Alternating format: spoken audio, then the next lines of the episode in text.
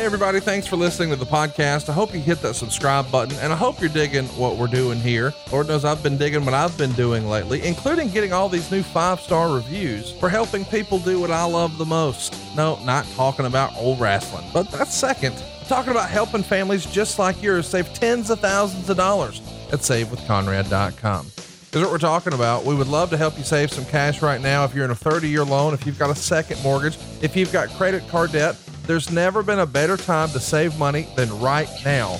Just passed my 19 year anniversary in the mortgage business, and I've never been able to offer rates as low as I can right now.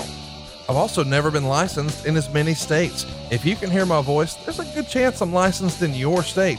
And it's free to find out how much money you can save right now at savewithconrad.com. And how's this for starters? No house payments for two months. But don't take my word for it. Just ask Joseph in Alexandria, Virginia. He gave us a five star review and said, Fantastic service, great attention to detail, simple and easy process. How about over in Perryton, Texas? Jarrell says, Conrad, David, and Jennifer were complete professionals, and I had recommended them already to a couple. I couldn't put them over more if I tried. Thank you again for helping us out in a major way. I won't forget it. What about up in Gallatin, Texas? William gave us a five star and he says, Jimmy did a fine job keeping me informed and working through a couple of unique things involving our original loan. Would be sure to recommend this fine team to anyone. How about Christina moving down from New York City? Yep, she wrote, as first time home buyers coming from out of state, naturally this is a very stressful process, but Save with Conrad was a blessing. The entire team is helpful, courteous, and just made the entire experience so much easier and more pleasant than it could have been. I can't thank Save with Conrad enough. Thank you for everything you've done for my family. The reviews keep on coming, guys. Five star reviews, one after another. You're going to save a boatload of cash if you're in a 30 year loan. We're going to show you how to pay your house off faster and with cheaper monthly payments. Maybe you've been throwing your money away on rent. You don't need a huge down payment or perfect credit to buy a house. We can help you make it happen right now. And maybe best of all, if you've got credit card debt, I can save you five, six, seven, even 800 bucks a month. Find out how much money you can save right now for free at savewithconrad.com. NMLS number 65084, equal housing lender. Oh, and did I mention interest rates in the twos? I can't believe that's real, but just last week we locked a bunch of new loans with interest rates in the twos. My only advice to you is hurry. Barry Habib is the foremost expert on interest rates. You've probably seen him on every cable news service. Just last week, he advised that we're on borrowed time with these rates. The time to act is now. Get ahead of this. You're going to be kicking yourself if you missed this once in a lifetime opportunity. Keep more of your own money. Go to savewithconrad.com right now before it's too late. There's no better time to say I love you, and the most hated jeweler in America is at it again. You've heard us say I hate Stevensinger.com, and you've heard us rave about his famous roses. But Steven Singer has been selling diamonds and bridal jewelry for four decades. Whether you have someone or something to celebrate, Steven is there for you. Ready to take the next step? Steven has a ready for love engagement ring collection that's no hassle, no risk, expertly picked engagement rings that are ready to go. Don't worry, Steven won't let you mess this up. He's been selling online for over two decades, but recently he's kicked everything up a notch to better serve his friends and guests online. He has real expert jewelers on call to help you find the perfect ring or gift through new virtual video appointments, calls, texts, chats, or emails, all with extended hours. On top of that, he offers the best guarantee in the business with a full 100 day, 100% money back guarantee and free shipping. Interest free financing is available online too, and that's just the beginning. Gifts that say I love you every single day, backed with decades of experience in the comfort of your own home. It's easy. Just go to IHateStevenSinger.com. Fast, free, and safe shipping. Steven Singer Jewelers. That's IHateStevenSinger.com.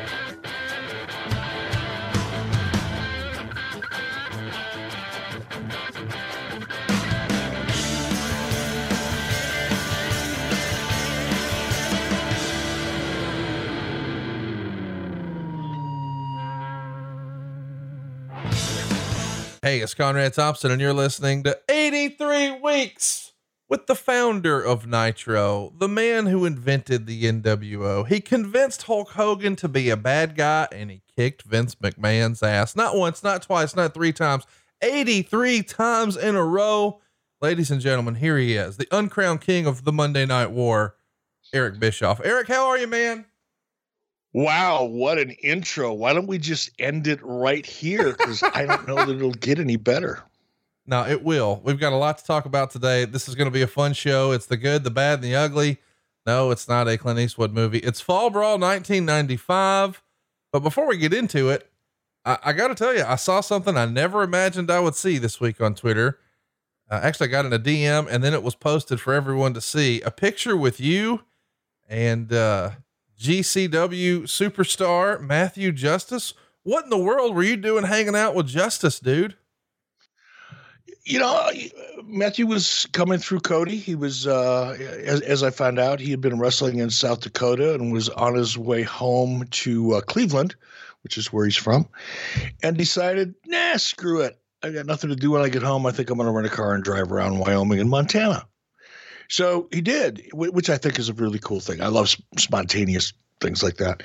So he, he jumped in the car, and I got a, a, a text from him or a, a, tweet from him saying, "Hey, I'm going to be driving through Cody. I'd love to have a beer." And I, I, I said, "Oh, I can't do it tonight. I've got other things I'm committed to, but you know, hit me tomorrow if you're in town. And I was thinking, no, you probably won't. You know, it's oftentimes people are driving through and they're on their way to somewhere else. So I, I didn't think he'd really be around the following day. But lo and behold, uh, he reached out to me. I, what day was that? Thursday, I think. And uh, reached out and said, hey, I'm in town. You know, can we meet for a beer? So I, I dropped what I was doing and went into town for about an hour and hung out with him and had a great time. Super guy. Super really guy super fun to watch too. I uh, I had the the pleasure of seeing him a few times at some GCW shows, and good lord, that dude uh, he'll take some punishment. Follow him on Twitter if you haven't already. It's at Thrash Justice, and you'll see that picture of him and Eric. It just knocked my socks off. Like wow. I even texted him back and I said, dude, what the fuck are you doing in Wyoming? Because of all places to be visited, like it feels to me like you live at the far end of the earth. Like there's no one around for miles and miles and what business would anybody have even going through the area unless they're on vacation with their family or something? And I don't know. I just couldn't have called it, but I, it made my day to see that picture. So I want to give him a shout out right here at the top of the show. Yeah, you know, and this wasn't the first time I've, you know, I've met people, you know, several times before who have come through Cody uh, on vacation or on their way to somewhere else. And, you know, look, if somebody's in, and I'm not pitching adfreeshows.com here, I guess I am, but I don't mean to do it. So obviously, but um, you know, if somebody's an ad free shows member and they're part of the family, um, if they're coming through Cody, you know, just give me 24 hour heads up and I'll, I'll do everything I can to, to, to meet you in town, show you around, whatever I can do to help you enjoy your time while you're here in the Rocky Mountains.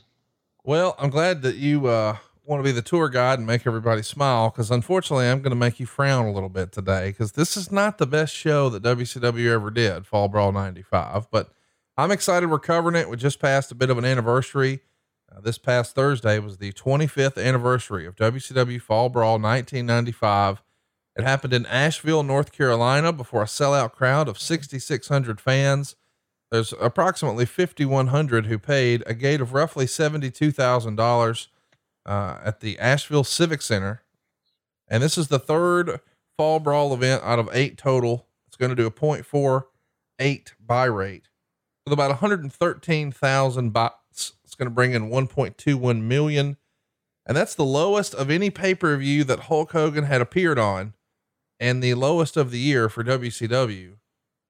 I love the War Games concept, but it does by 95 start to feel a little less than. Did you think when you inherited the, the, the top seat or earned the top seat in WCW that War Games was a, a hallmark tent pole event, or did you feel like it was something that you just had to well, we've got to do it because we've always done it.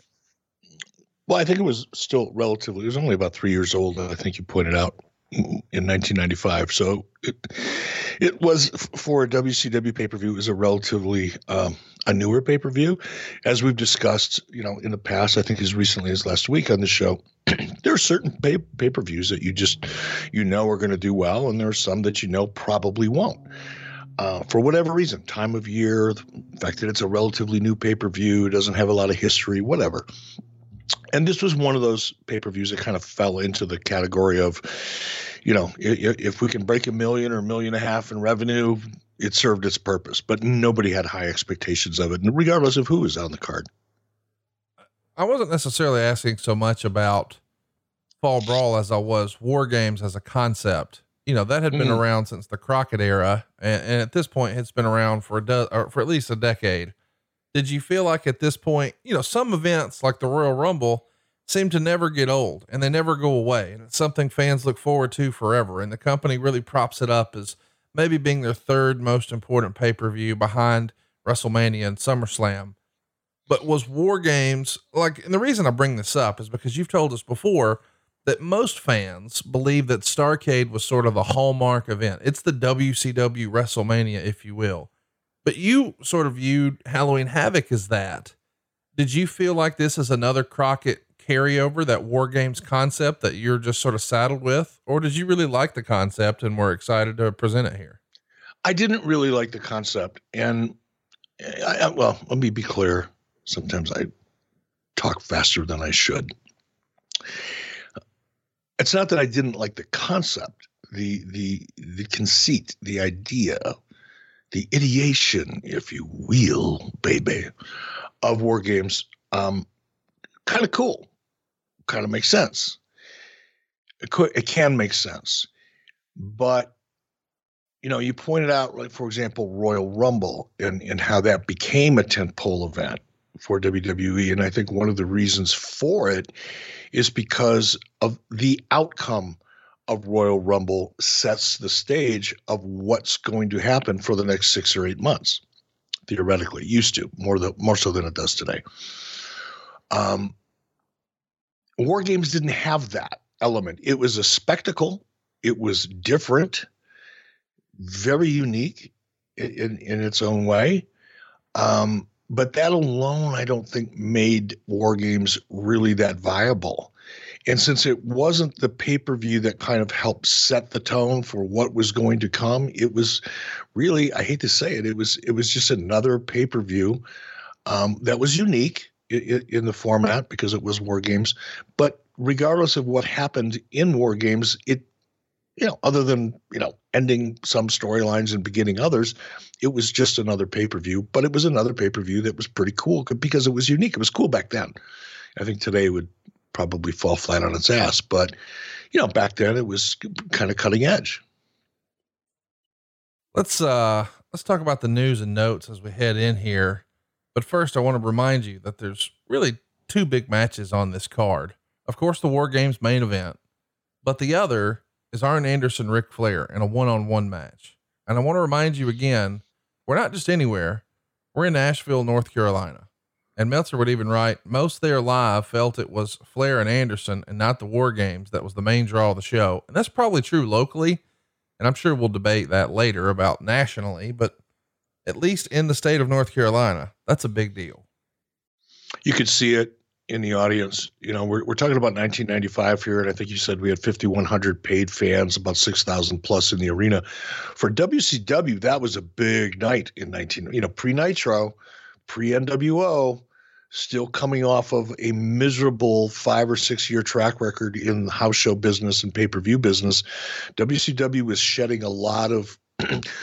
shedding a lot of baggage it had been carrying around for a long time um, and for us to even get you know a seventy-two thousand dollar house, again, context is king. And and at that point in time, that was a pretty big day for us. But more than the money, for me, was the energy, the reaction in the crowd. We had gone from you know two years earlier you know our our crowds eh, they were just kind of there. They weren't really into it all that much. There were exceptions. Don't get me wrong. There had been exceptions but for the most part when it came to television in particular you know WCW Saturday night or our syndicated shows our crowds were just they were background noise. They were props. They weren't really involved and invested in the product. And i think if you you know you see the show particularly you know with Arn and Ric we'll we'll get to that but the crowd was they were lit. They were ready to play. It was fun. And and it was largely because of the history between Arn. And by the way, the way the story was set up, I I got a bigger kick out of watching the promos for this match than I did watching the match. And the match was fantastic. But the promos and the backstory and the, the anticipation leading up to this was was pretty awesome. Do you have a moose near the caboose that needs to be tamed? I'm talking a hairy, big, needs some support. Thankfully, our sponsor today, Manscaped, has you covered to keep that hair looking nice and trimmed and feeling supported. Manscaped offers precision engineered tools for your family jewels. Beluga! Hear that? That's your moose asking about Manscaped. Listen, we've all had a situation where we wanted to get a little extra attention down there. We pulled out the old straight razor Jones, and well, looked like Ric Flair was in the main event all over the bathroom. The Manscaped engineering team has perfected the greatest ball hair trimmer ever created. It's the Lawnmower 3.0. The Lawnmower 3.0 is a waterproof deal that includes an LED light. It's made with the advanced skin safe technology, which you already know and love because it reduces the nicks and cuts on your little delicates or your big delicates. You can get this trimmer inside their Perfect Package 3.0, which also includes the Manscaped Crop Preserver ball deodorant, which I know that Dave Silva's a big fan of, and the Crop Reviver ball toning spray, which attorney Mike Dawkins tell me work wonders on his old wrinkly attorney nuts. These are also both super practical, they smell great too, and for a limited time, when you order the perfect package kit, you get two, count them two free gifts. You get the Shed travel bag and the Manscaped anti-chafing boxer briefs, which Pond Water Dave tells me keeps him fresh when he's delivering flaming hot Cheetos all over Mississippi. The Manscaped anti chafing cooling boxer briefs have got to be part of your collection. You're going to love them. The Manscaped boxer briefs have optimal temperature control with their crop cooling technology while keeping your pride and joy supported. Boys and girls, we're trying to get rid of your swamp ass, okay? You got to get this. The waistband is also super elastic to reduce chafing and rubbing. Plus, when your girl sees this logo, she's going to know she's got a real Manscaped man, and well, that'll pay dividends. You pair these boxer briefs with their pH balancing liquid products like the Crop Preserver, and you're ready for anything. You really got to try this shit out for yourself. Don't take my word for it. Get 20% off and free shipping by visiting manscaped.com forward slash 83 weeks. That's manscaped.com forward slash 83 weeks, and your code is automatically applied. Your balls will thank you. So get 20% off and free shipping when visiting manscaped.com forward slash 83 weeks. The code is auto applied. That's 20% off with free shipping at manscaped.com forward slash 83 weeks. From the moose to the caboose, always use the right tools for the job. It really is. And I got to give you props, man. You guys did a great job by positioning this one, you know, not just because of the Arn and, and Flair thing, but just the history of Jim Crockett Promotions.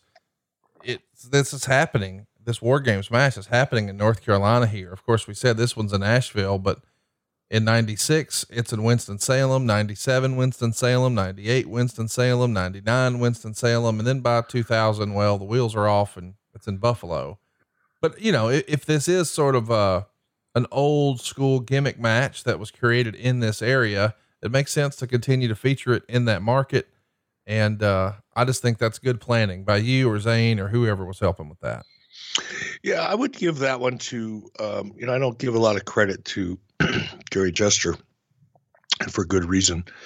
Um, but I think Gary's influence on the decision was the right one you know, Gary, Gary, liked the traditional NWA markets. You know, part of it was because it was easy for him, and he, he wasn't the most uh, out of the box thinker. Let's put it that way. So it was really easy for Gary to.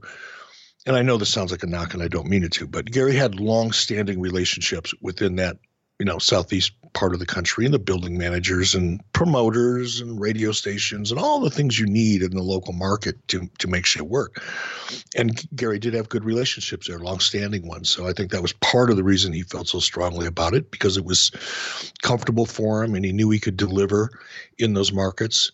Um, but I think it, for whatever the reason, I think it was a good good choice on Gary's part and Zane's. Zane did a lot of work with Gary as well, and and no doubt had a tremendous influence on the success of the promotion itself. But in terms of choosing the markets, that was probably more Gary Jester. I'm uh I'm fascinated by what you just slipped in there when you said I don't give Gary Jester a lot of credit, and you couldn't help yourself and said for good reason. Is it? Did you feel like he betrayed you at the end of your WCW run? Did you not like that it felt like he had communication with the newsletters, or why would you go to the place of for good reason?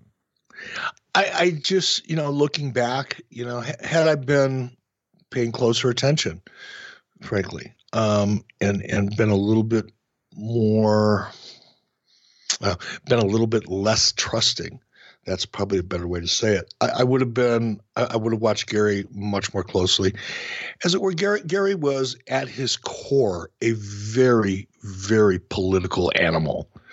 I think Gary's interest in being in the business had a lot more to do with being able to kind of integrate himself into the yeah, the cloak and dagger political machinations of what went on behind the scenes. I think, you know, Jim Barnett was the same way. Jim thrived on that stuff, man.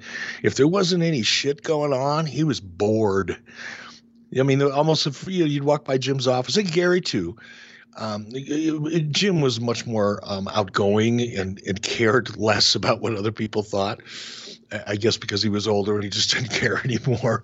You know, Gary was a little bit more um, discreet in in his political maneuverings and communications with you know dirt sheet writers and leaking information. And I don't think Gary ever got up on. And I'm guessing, I don't know. I never talked to Gary about this. This is just my observation from 25 years later. But looking back on it, you know, I don't think Gary meant to do harm. I don't think you know you know his his discretions or indiscretions, I should say, when talking to people outside of the company about what was going inside of the company. I don't think it was nefarious in the sense that he had a plan and was hoping to undermine anybody. I don't think it was like that. I don't. I just think his judgment was such and his need was such to engage in that kind of dirt sheet backstage rumor and rumor mongering was probably more entertaining to Gary than anything else in his life because he didn't really have much of one. And him and Barnett were the same. You know, Jimmy, you walk by Jim's office, oh, my boy, my boy, any dirt today? I mean, Jim would come out and say it. And and and enjoy you know if you if you stopped in his office and had a cup of coffee on your way back from the coffee machine and you stopped by Jim's office and sat down with him man he he'd love to spend an hour just you know talking about the rumors and innuendo, innuendo and what might be going on in WWF and you know who may be coming into WCW in the future. And you know he would Jim was really good at leveraging his relationship with Ted because early on Jim Barnett was somebody that Ted Turner was familiar with. Early on talking about 1988 and 89 when when Turner bought Crockett Promotions out of bankruptcy. Jim was a you know a, an important piece of that puzzle in that moment.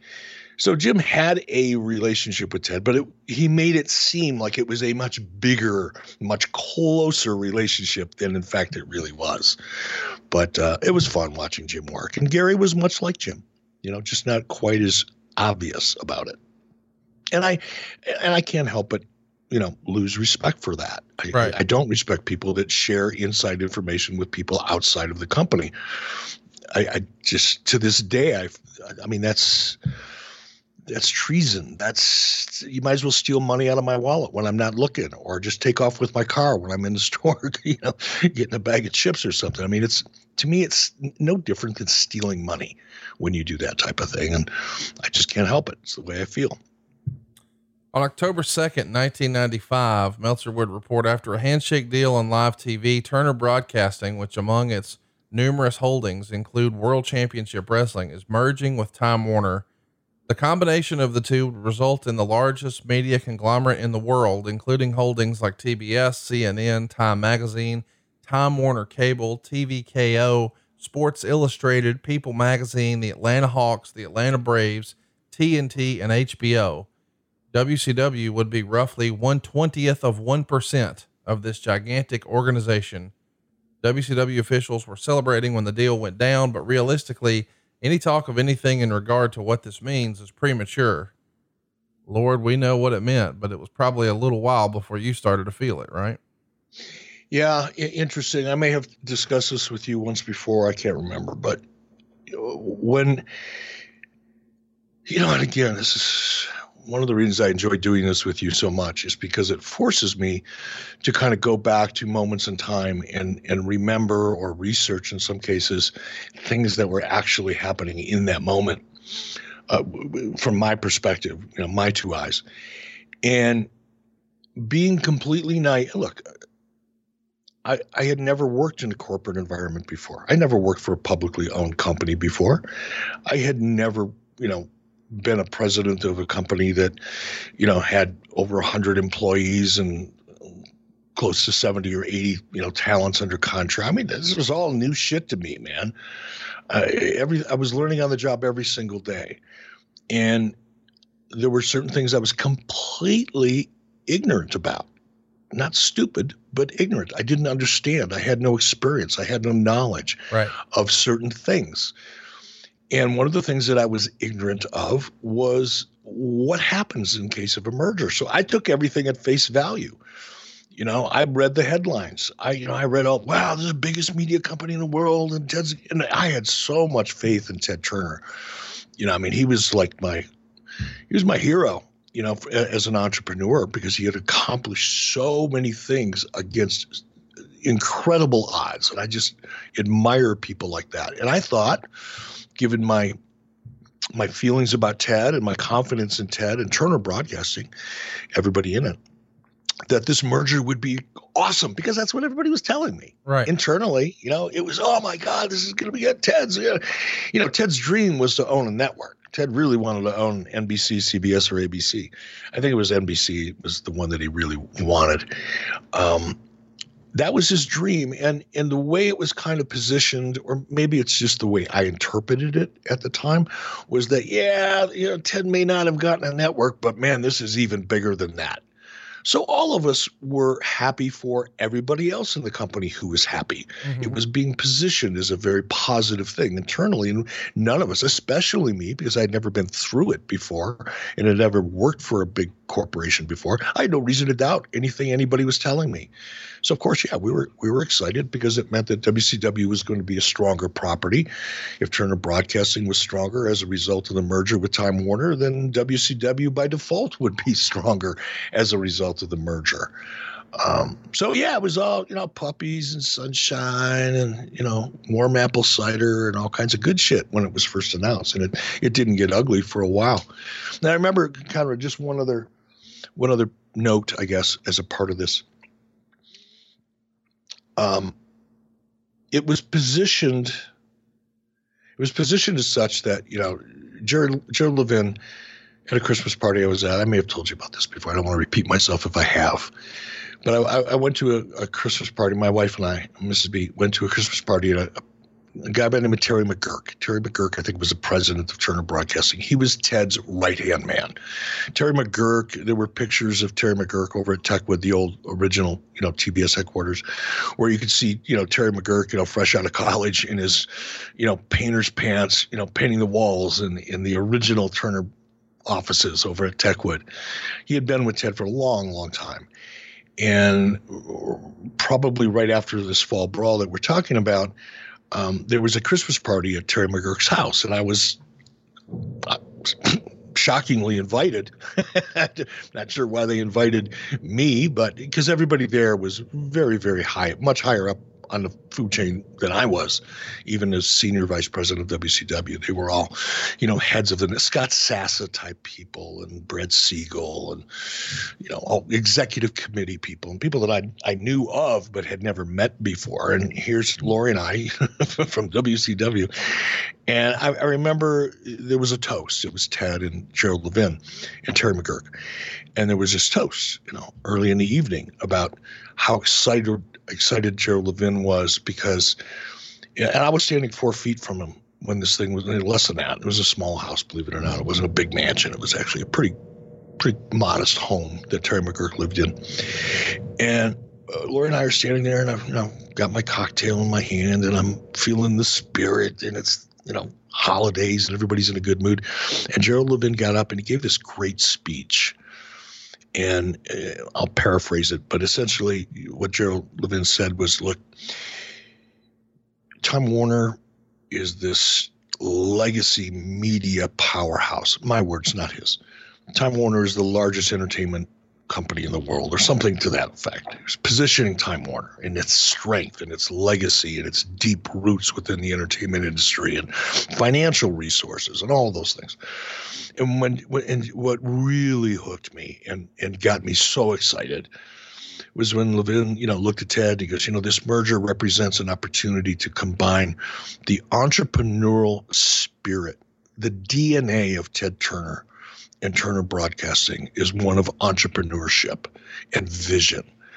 And by merging these two companies, we're going to have the best of both worlds. We're going to have the strength and the power and the leverage in the entertainment business to help Turner Broadcasting become even more successful with its vision in, in, in, in the entrepreneur spirit that is so important in Turner Broadcasting. And by the way, that part was true. Ted go back and read anything you want to read about Ted before before CNN became CNN and Turner Broadcasting literally became Turner Broadcasting. Ted was a he was a running and gunning entrepreneur, smart as could be, but he was an entrepreneur's entrepreneur. He loved risk, and Ted when I say Ted, I make it sound like I knew him personally, and I, I don't mean to do that. But I, I, think anybody that worked in Ted worked in Turner Broadcasting looked at Ted Turner as the epitome of an entrepreneur. He went out and bought the MGM film library when everybody thought he was mm-hmm. fucking insane for doing it. Yep. And, and it ended up being one of the big best decisions that he ever made. And all of the other acquisitions and things that he built, including CNN, which up until probably around this time, 95, 96, this is right before Fox kind of started competing with Turner in, in 24 hour cable news. Um, CNN was the most prominent, well respected news organization on the planet. And Ted started that with just a vision and he cobbled it together and he believed in it. And it was all that, it was that entrepreneur spirit of Turner Broadcasting that Gerald Levin was talking about. So I left that Christmas party. I was in the spirit. I was feeling so good. I felt like we can take over the world now at WCW. And I don't mean with regard to WWF. I just meant that the opportunity for us to grow and expand in this new environment was really exciting.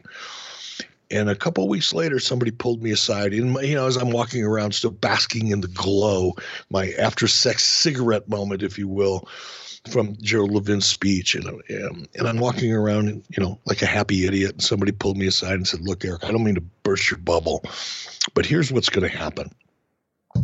A year from now, I want you to sit down with me and have a cup of coffee and talk about how much you think this Time Warner merger is going to be good for everybody. Because within a year, maybe 18 months, you're going to start seeing dramatic changes in the way things are done around Turner. And I thought to myself, God, what a what a negative guy. I don't remember who it was actually. Um, I just think remember thinking, God, you were so negative. Why would you think like that? Why would you even let thoughts like that in your fucking head? You know, and lo and behold, he was absolutely right. He was absolutely right. But it took a good year, year and a half for the dust to settle on a major merger like that because you're going to spend a year or so getting a feel for things and moving things around. And that's, you know, about a year after the merger was announced is when things started really going shitty. All right, check it out. You've heard us talk about it for a long, long time. If you're not listening to me right now on Raycon wireless earbuds, what the hell are you doing with your life? Here's the thing Raycon wireless earbuds sound great. You already know that. What you may not know is they started about half the price of the other premium wireless earbuds on the market.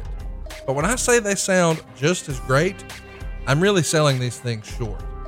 They have more bass than any other pair of earbuds I've ever had.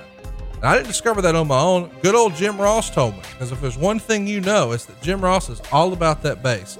He wants to see that ass drop, baby. Fun fact somewhere, JR is jamming out to some old school Snoop Dogg, and he's got these everyday E25 earbuds in, and he's rocking it, baby. He's letting them back up into it. These are the best ones yet. Six hours of playtime, seamless Bluetooth pairing, more bass, of course. Come on, Jim. And a more compact design that gives you a nice noise isolating fit. I want to mention too, you've heard Eric talk about this. He's got a little bit of cauliflower ear. Traditional earbuds are not comfortable for Eric. He's rocking the Raycons every day. How is that? Well, because they're so comfortable. They're perfect for conference calls or binging 83 weeks, like this marathon four hour episode today. Unlike some of those other options, too, man, these Raycon earbuds, they're stylish. You don't like a freaking goof with white stems or cords hanging out of your ear. No, you're going to look slick and it's going to sound great. You already know that this company was founded by Ray J, and we all know he hit it first. But celebrities like Snoop Dogg, Melissa Etheridge, Brandy, J.R. Smith, Snoop Dogg, I said him twice because he's that cool. Mike Tyson and Rich the Kid are all obsessed with Raycons. And now's the time to get the latest and greatest from Raycon. Get 15% off your order at buyraycon.com slash 83 weeks. That's buyraycon.com slash 83 weeks for 15% off Raycon wireless earbuds. Buyraycon.com slash 83 weeks. That's B-U-Y-R-A-Y-C-O-N dot com slash 83 weeks. And we thank them for sponsoring the podcast. Let's talk about Sabu. Meltzer would write The big joke going around is that when Eric Bischoff met with Sabu at the Miami tapings, he brought up having grown up in Detroit and watched his uncle wrestle and then talked about seeing his uncle lose the title to Hulk Hogan, confusing the Iron Sheik with the actual Sheik. The reason he miscalled Sabu's finisher as the Arabian uh, press is because Sabu told Bischoff the finisher would be the Arabian press. However, Nick Patrick counted three on a move that wasn't supposed to be the finish a lot to unpack here. Do you remember accidentally confusing the Iron Sheik with the original Sheik? No, that's bullshit. That part never happened. The, the part, you know, I, I did miscall. That that did happen. That was accurate. But as it was often the case, you take one little piece of information or fact, which in this case, me miscalling that that spot was, uh, and wrap it up in a conversation that I guess Dave must be telepathic or somehow have been able to ascertain the subject of the conversation and, and my, my, my dialogue and my portion of it. Uh, but it wasn't true. It wasn't true. I, I, don't think I really talked to. In fact, I'm sure I didn't. I didn't have conversations with Sabu. It, guess what? There are people working there, and there are people wrestling who I often didn't have contact with, especially if they're people that were there for short periods of time. So um, once again, Dave took one grain of fact or truth, in this case, and spun it. Um, and somehow figured a way to work Hulk Hogan into the conversation. You know, that's what's funny too, Eric. It's it, it's so. Listen, I understand that people would say this and or read this and think, "Oh, Eric Bischoff's so stupid." Okay, I get that, but at the same time, like, let's just pretend for a minute that you that that is what you were pitching oh man, I grew up watching your uncle. I saw him drop the title to Hulk Hogan when I was a kid of 29 years old. You were 29. No, that- like it's not even timeline. It wouldn't match. Uh, I grew up. I remember I was a 29 year old boy. No, come on. You were 29 when that happened. That's not even close to being accurate and I and thank you for pointing that out because I hadn't even thought of that really. But I mean, that's typical of of, and it's you know when you, you and I know you're you know you're you're friends with Dave or friendly with Dave, whatever yeah. the case may be, and and that's fine with me. I look just because I don't necessarily respect somebody or get along with someone doesn't mean that my friends can't or shouldn't. I'm I'm I'm not a child. I understand people have different relationships and all, and I'm perfectly comfortable with all that. But I also know sometimes when I go off on Dave, you know, n- not only you, Conrad, because you are friendly with him or friends, um, but but a lot of our listeners, you know, a lot of them love it. Let's face it. Not going to lie, you know, my my my social media f- feed is, is is probably requesting in one way, shape, or form, you know, Dave Meltzer burns on any given week. But to just make things up that are so stupid and so obviously a lie and a misrepresentation and misleading. And all of that by the way is because Dave Meltzer had and always has had an agenda. He's it, it, it's his own way of influencing the business. It's kind of weird especially for a guy that's never been in the business for five minutes He's never spent five minutes in business, but his agenda, his personal agenda, which is based on likes and dislikes, like all of ours are, I guess. Um, but in Dave's case, it's so fucking obvious. And thank you for pointing it out. Yeah, when I was a kid growing up in Detroit at 29, by the way, I left I left fucking Detroit when I was 15 years old. Dave, you stupid. Mu- and no, by, by the way, do it.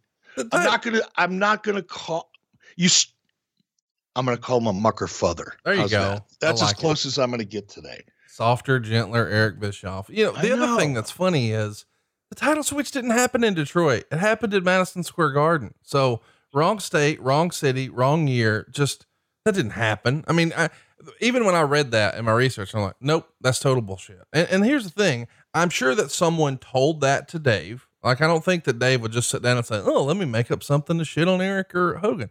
I'm sure someone related, but it's like, guys, if you just do a little bit of backtrack, you'd be like, uh, that couldn't even be closely. That's not even that's not even something you could confuse. There's no chance. Well, and again, let's just take Dave out of the equation for a few minutes for for all of those people who get sick of me talking about him. Um, I, I probably, and those of you who love me love it when I bury Dave. Don't worry, this is we're early in the show, but you were able to, you, Conrad, were able to pick that commentary out of Dave's newsletter and go, wait a minute, that makes no sense because A, you know me. We've talked yeah. in the past. You're looking at the dates, you, you're familiar with the business and, and what happened when and where. So it's easy for you to look at that and go, ah, nah, Dave's wrong there. That's bullshit. Call it, call, call an audible on that one. That's that, that didn't happen. That that one was easy for you to recognize.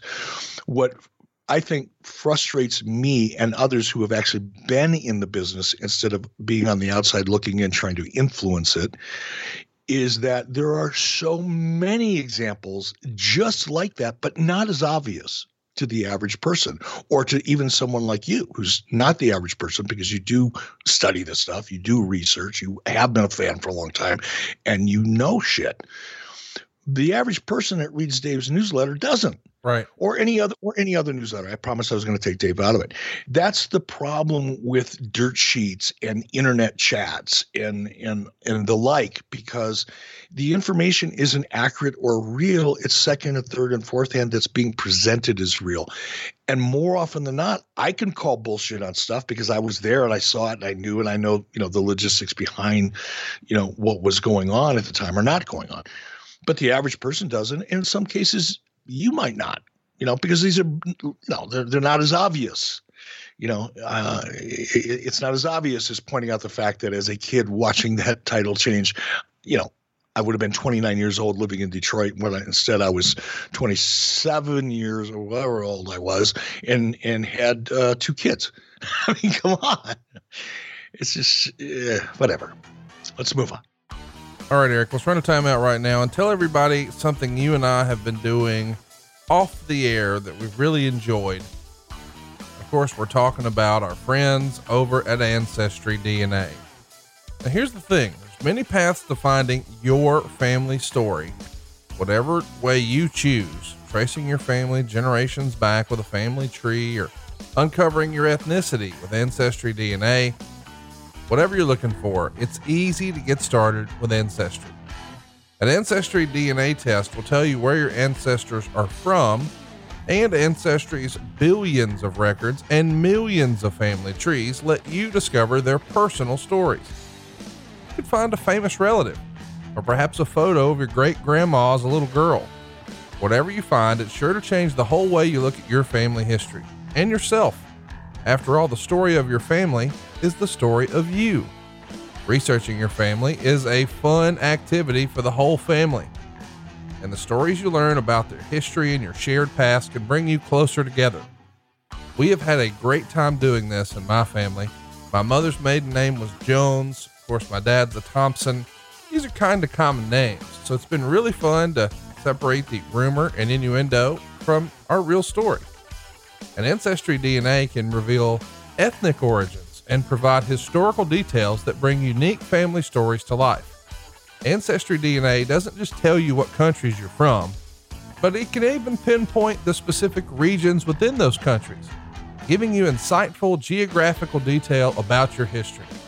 You can trace the paths of your recent ancestors and learn how and why your family moved from place to place around the world.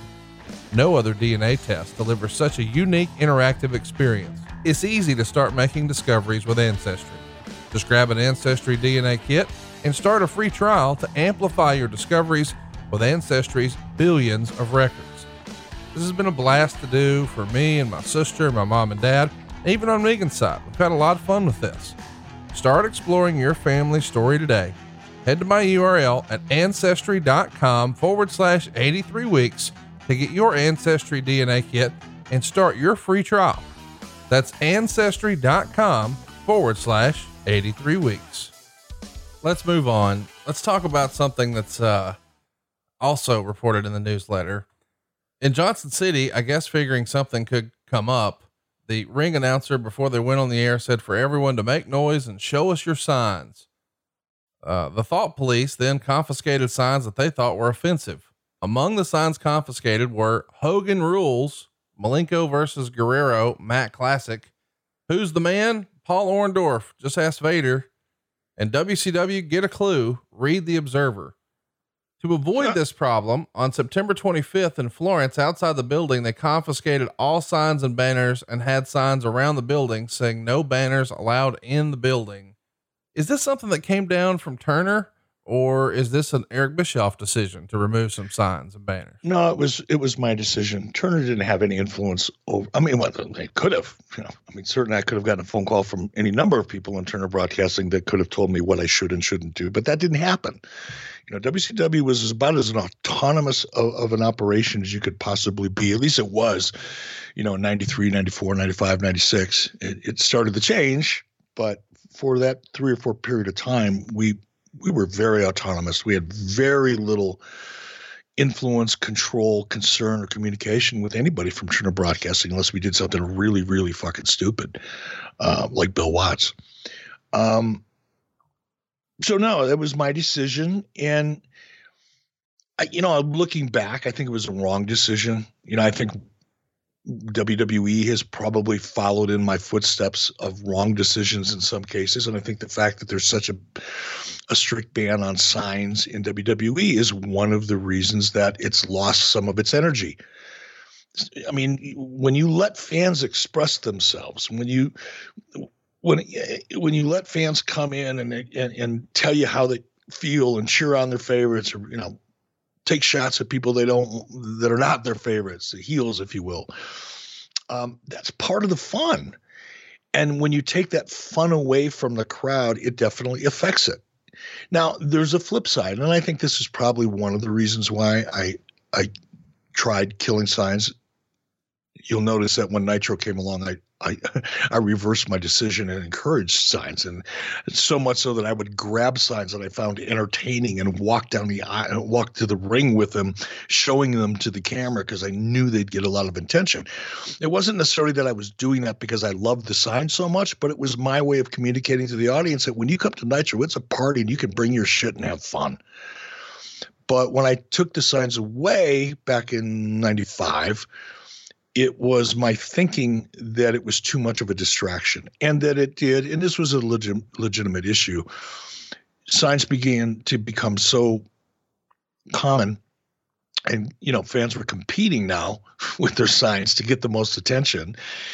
Um, that it obstructed the view of, of people who weren't necessarily carrying signs. So you got people, you know, once they see the hard camera light go on, because fans are pretty smart, and they see that hard camera way up and across the ring, and they see that red light go on, they know they're on TV, and they're all holding their signs up. Well, if you happen to be sitting behind those people, you're not able to see what's going on, and that was an issue. But it, again, in retrospect, um, I was anxious to reverse that decision, encourage signs, and and even in WWE, man, I know sometimes the signs are a pain in the ass, and people do things and they write things that are inappropriate or maybe go against the creative grain or whatever. But that's the fun of it. That's what makes wrestling fun. Just like tailgating makes football fun. Did no more tailgating now. No shit. No more football now. Football sucks now. Dude. I think wrestling, I think wrestling, AEW and WWE has done a much better job of holding up in a no crowd environment than the NFL has. I'm just bored stiff with the NFL. I don't give a shit about the NFL. I really don't. What do you think about the ratings being so down for it? Were you surprised? No, I'm not surprised because it doesn't feel right. You know, I mean, for the same reason we sh- none of us were surprised or should have been surprised that the ratings were down for professional wrestling because the crowd and the energy in the crowd is just as an important part of the show as anything else. It shouldn't be a fucking mystery to anybody, especially now. Um, we've been talking about how important the crowds are on this show for almost three years, soon to be three years. Um, so no, I wasn't surprised at all. It's sterile. It doesn't feel. I mean, the NBA I think did a pretty good job. I was, you know, I actually watched some NBA games because of the way they were formatted and such. Um, and I think WWE has done a phenomenal job with Thunderdome in in mitigating the the negative impact of not having a crowd. I think AEW has done a, a great job of of preventing their live shows and making it feel as close as you could to to to, to having the energy that they previously had before COVID. But I, the NFL, and this is like I don't know why we're talking about the NFL, but you asked me a question, and I've had a lot of caffeine, so here we go. I think the NFL has been getting, for me, I'll just for me, much less interesting over the last ten years. And I know this, you know, the NFL is a league and as a business, it's been getting bigger and all that. And I acknowledge that. But as a fan, I started really losing interest in the NFL. Now, let me preface I've always been a very casual peripheral fan. I've never been a hardcore football fan in, in my entire life. There's been periods of my life when I've been more interested in it than others, but I've never been what, you know, like a lot of people that just live and die for the NFL. I've never been one of those people. But one of the things I always liked about the NFL is teams had personalities and players stayed on those teams for longer periods of time than they do today. Once the NFL started moving teams around, you know, it, it, it, the, the teams lost their identities to me you know, like the the Las Vegas Raiders. I'm sorry, that shit's never going to roll off my tongue easily. It'll they'll always be the Oakland Raiders for me, and I'll always think of guys like John Matuszak and and others who, who are just Lyle Alzado, and you know those guys were the Oakland Raiders. That was their legacy. You know, Oakland was Starcade, and and Green Bay Packers were WrestleMania. I mean, they had their own identities and personalities that you could relate to, because the players stayed with the teams for longer periods of time, and you felt like you got to know them to a degree. And then once they started moving teams around into different cities, the St. Louis Cardinals and Phoenix Cardinals, it started getting fucking confusing. And then with free agency when and, and players just moving around so much, to me it felt like the teams were losing their legacy. And there were exceptions. You know, it's one of the reasons why I've always been a Steelers fan, because I think Steelers, the Packers, um, have done, you know, the Chicago Bears, a lot of teams, even though they haven't been outstanding teams, but they've really, in their own ways, have maintained their legacy and their history. And I still will follow teams like that. But for the most part, it's just all gotten to be too corporate for me. And now that they're letting politics kind of permeate everything about the sport and the in the presentation of it, now I'm really not interested. I'm really, really not. And you know, I think one of the mistakes that the NFL is making is getting too political. Regardless of who you who you are or what you believe in or who you're going to vote for, I don't want to see it in football. I want to break from it we hear you can't talk about you can't have a conversation with anybody today without it somehow getting back to politics. How's the wife and kids? Oh man, this corona thing. Oh God. I hope they do this. I hope they do that. I hope this guy gets in office. I hope that guy gets in office. Every you ask somebody about the weather, and you're going to end up talking about something political. For fucking global warming, man. These fires. Oh my God, the world's coming to an end. Jesus Christ! I just want to know how you were feeling today, brother. Don't don't tell me the world's coming to an end.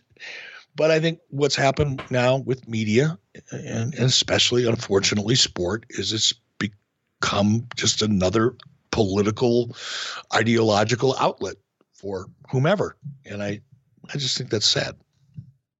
Well, let's uh, let's talk about wrestling a little more here. Um, collision in Korea is in the Observer. WCW ran two events over the past six weeks. Collision in Korea appears to have done a 0.15 buy rate, which is 30,000 buys for roughly 175K.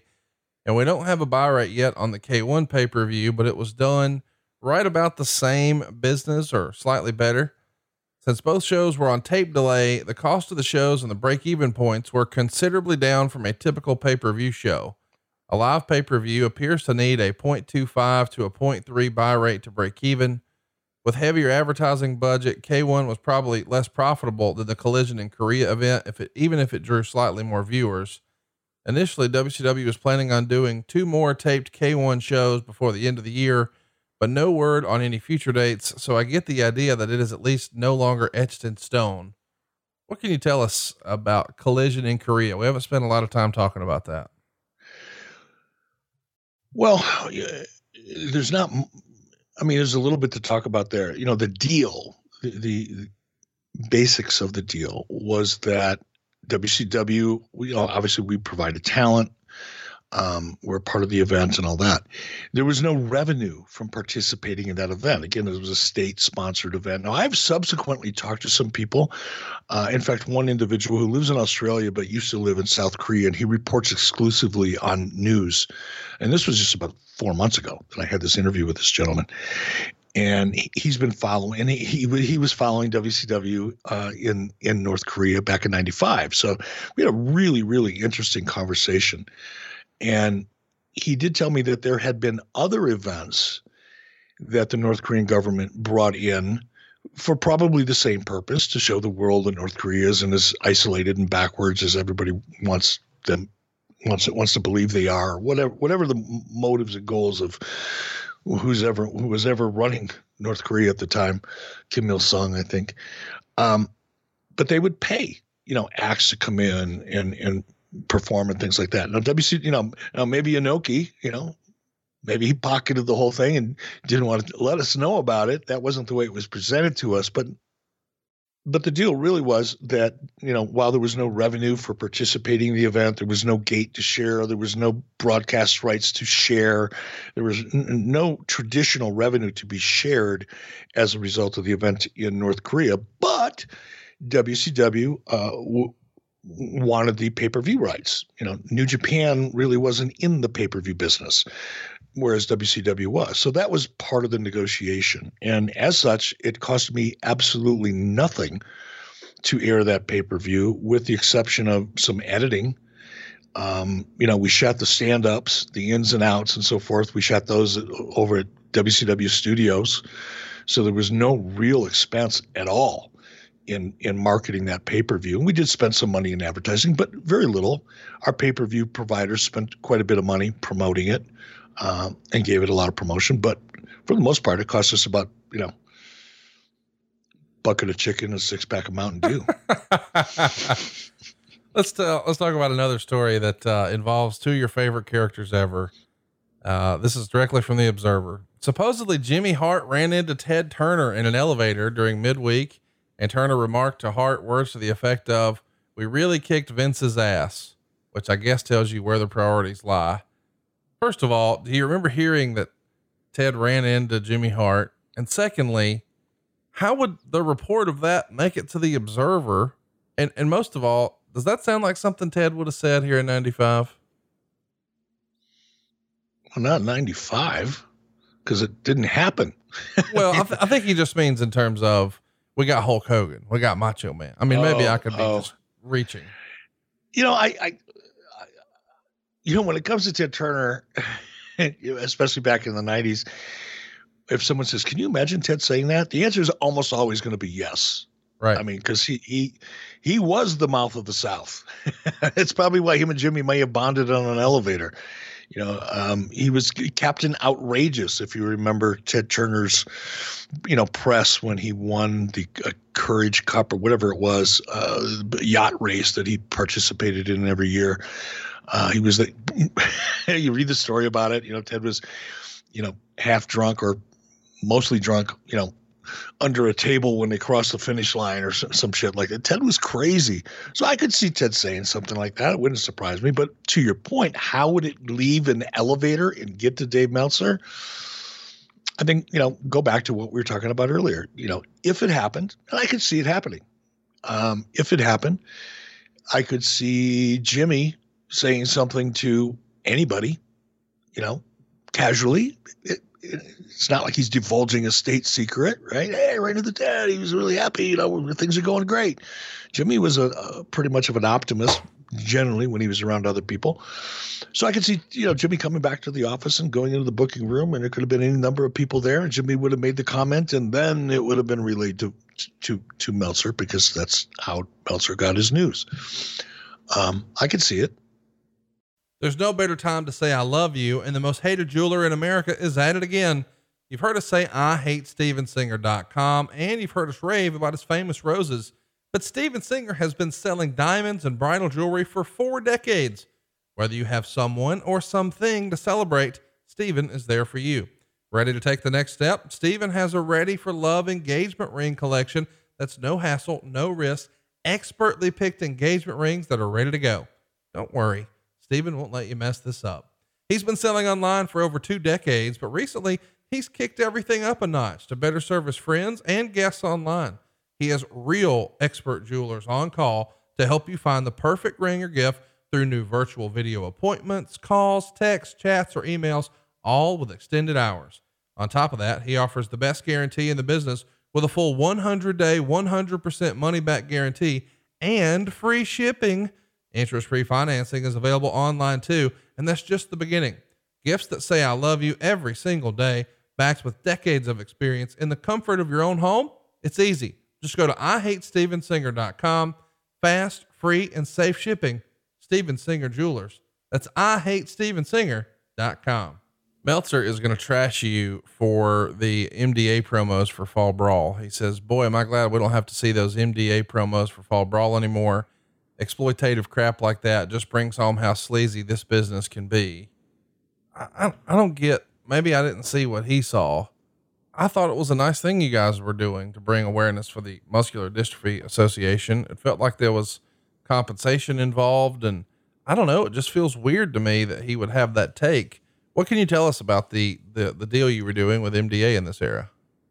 Not a lot because I didn't do the deal. Yeah, that would have been either a Mike Weber and or Sharon Sadello initiative if it came from within WCW. If it came possibly, it was part of a Turner Broadcasting uh, overall uh, initiative, and then it could have come down from someone in Turner Broadcasting that, hey, we're doing this. We want you to be a part of it.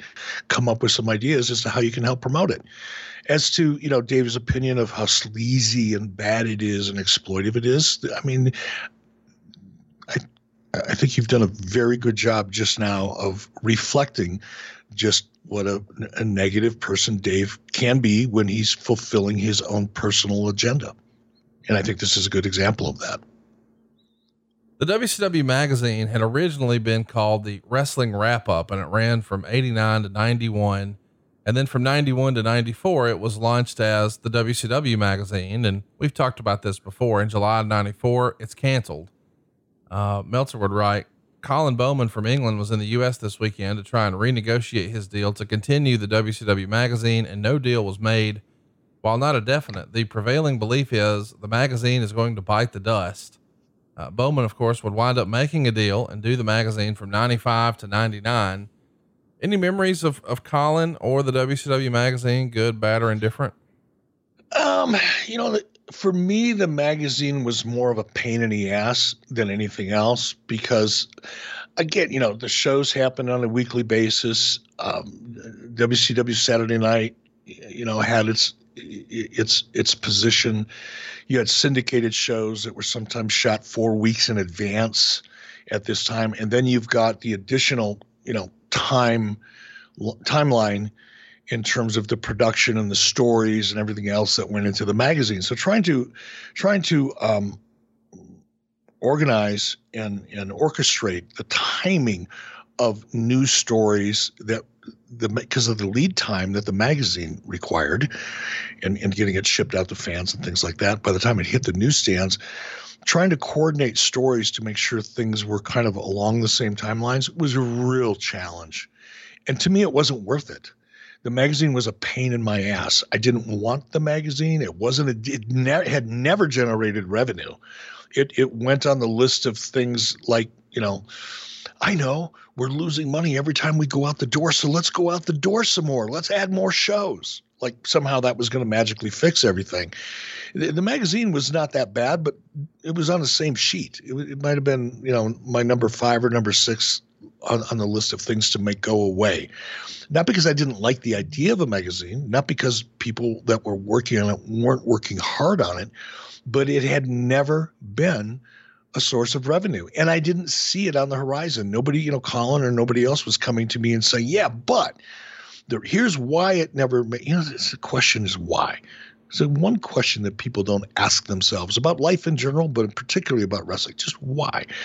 Nobody came to me and said, here's why it's not making any money, and here's how we're going to change that. That conversation never happened.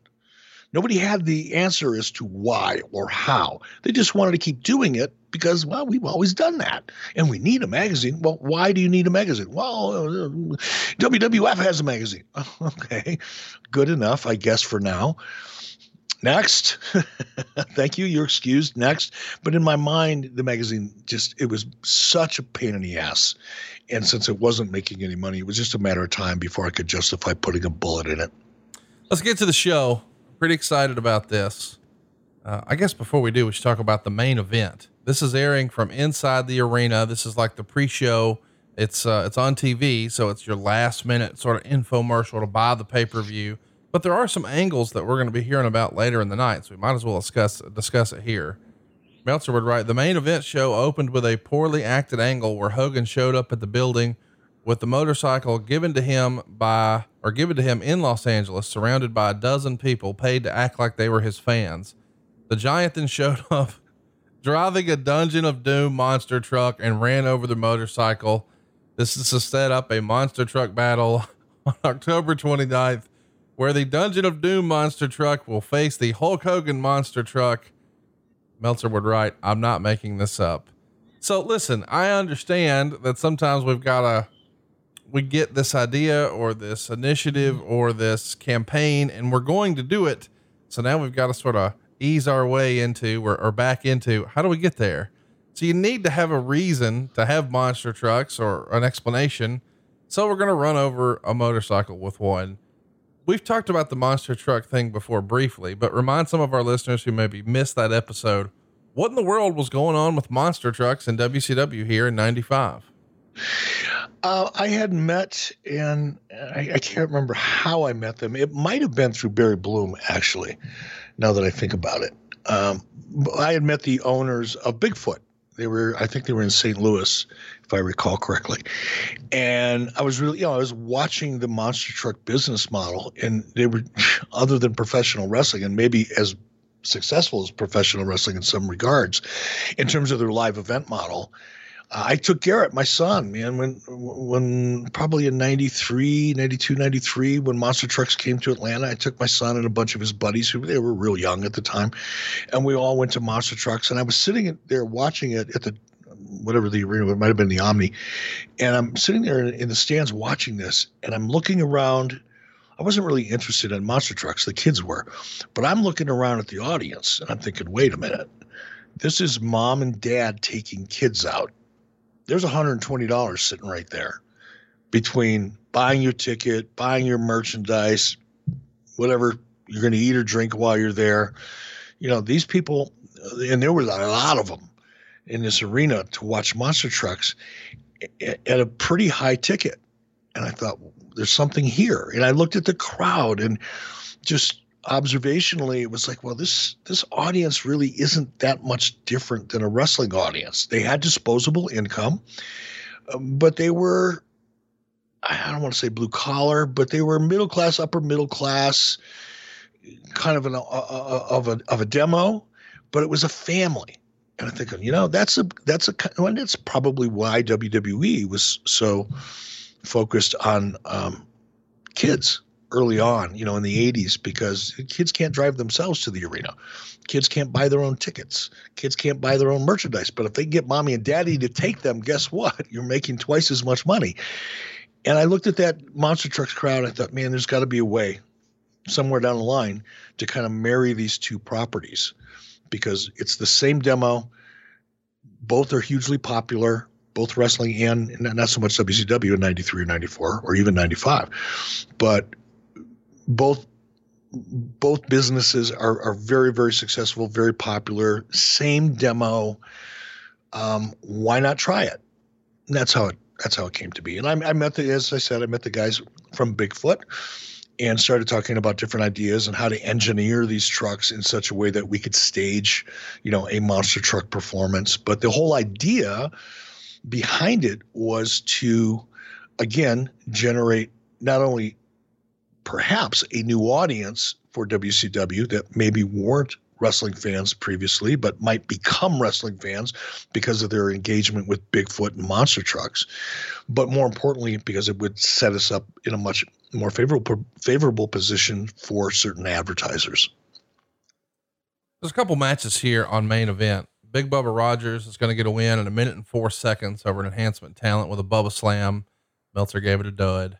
Then Disco Inferno, who he puts in parentheses, Glenn Gilbernetti, which is not his name, uh, pins Joey Maggs in two minutes and 33 seconds. And he writes this about the match Inferno has a great gimmick and a great ring entrance, but I was disappointed in him once the match started.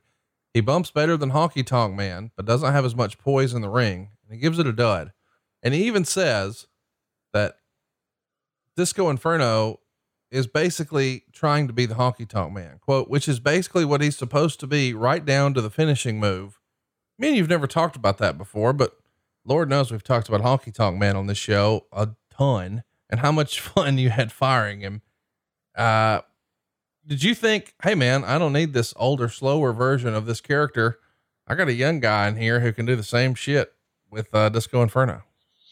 I never, never drew the connection never saw that connection, never even the thought of there being any parallel between the two has never occurred to me in over 65 years until this very moment. All right, I want to give you guys a peek behind the curtain and tell you something that's happening at my house every day. Of course, I'm talking about ebb, cool, drift. It's no surprise that current events might be contributing to more stress and sleep deprivation and man, that has certainly been the case in my life. But Ebb Cool Drift has helped me out and it can help you out. Megan actually has this on her side of the bed right now. We had a slight disagreement about this recently. She is such a big fan of the Ebb Cool Drift that she knows I'm stealing it when I sleep on her side of the room. If I go to bed first, I'm jumping on that side because that's where the Ebb Cool Drift system is. And here's the thing, man. If you have trouble falling asleep, and then when you wake up, you feel like you've hardly slept, got to look into an ebb cool drift. And this thing has, I have to admit, won me over in a major way. Megan was the first one in my family to try it. Uh, but once I saw that she was using it every night, I gave it a shot and bam, it helped. Now I got a question for you. Imagine what can take you, imagine what you can take on the morning after a restful night of restorative sleep. Whether you're seeking a natural solution to a long term battle with sleeplessness, or maybe you're just looking for small improvements to operate at your peak, it's time you give this thing a try. Of course, we're talking about the Ebb Cool Drift sleep system. And here's the thing the mind's normal way of dealing with stress and challenges is to be on guard and more vigilant. That makes sense, right? Well, of course, that's the inverse of what you need to get a restful night of sleep. The Ebb Cool Drift system is going to provide a cooling, calming sensation to the forehead designed to counteract the way the mind and body react to stressful situations. Now, Ebb's Cool Drift has clinically been validated, and users report improved sleep quality by 90%. 90%. We should also mention that the new Ebb Cool Drift is a lightweight and portable sleep system designed to be incredibly versatile to fit your lifestyle and calm your racing mind anywhere you need. And when I say anywhere, I mean you can travel with this thing. And I have to admit, this was something that I said that Megan started using first. Won me over because she was sleeping so much better. But don't take my word for it. Check this out. But don't take my word for it. Check this out. On average, Cool Drift sleep system users reported reducing their time to fall asleep by about 50% and improved their sleep quality by 90%. We mentioned earlier it was clinically validated. Here's what the results were 8 out of 10 users report falling asleep faster. 8 out of 10 users report improving overall sleep quality. 7 out of 10 users report feeling more alert the next morning. If you're looking to be at your best, but you want to keep it 100% natural, this is the way. And when we're talking about natural, I should mention that traditional sleep aids are going to shut down your mind and body completely. But Ebb is going to work with your brain's natural rhythms to help you sleep the way your body was meant to. This is backed by science. Brain imaging studies followed up to 6,500 nights of studies by renowned sleep researchers and revealed a revolutionary new way to sleep. Just for our listeners, you can save $25 off of your order by going to tryebb.com forward slash 83 weeks and using the promo code 83 weeks at checkout. That's $25 off your order and you can try it risk free for 60 nights. That's T R Y E B B dot com forward slash 83 weeks tryebb.com forward slash 83 weeks and use our promo code 83 weeks to save $25 today. I'm telling you, you'll be glad you did. Well, there you go. So that answers that. I try to I try every once in a while because I know I babble, man. I, I just wander. I wander off into the weeds, and I'm talking about the NFL. I'm, you know, I, t- I just I go all over the map. So sometimes, just to reel myself back in, I'll give you a very succinct answer, not because it's not worthy of a long-winded weed whacking walk into the wilderness, but because sometimes I think maybe I should just answer a question and move on. But you tell me if you want to dig in more, brother. I got my weed whacker. We can clear a path. Let's talk. We about- can talk about Disco Inferno and how unique of a character he really was, and how in re- really in retrospect there's no similarity. between. Did Disco come to the ring with a guitar? No. No, no. Disco was Danny Terrio. Disco was John Travolta. Just come on. Disco was just Disco was big.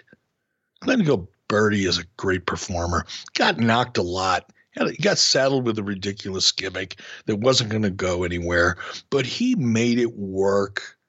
He's still one of the most talented guys out there, I think, in many respects, as far as being his character and working his character. And Glenn's a very smart dude.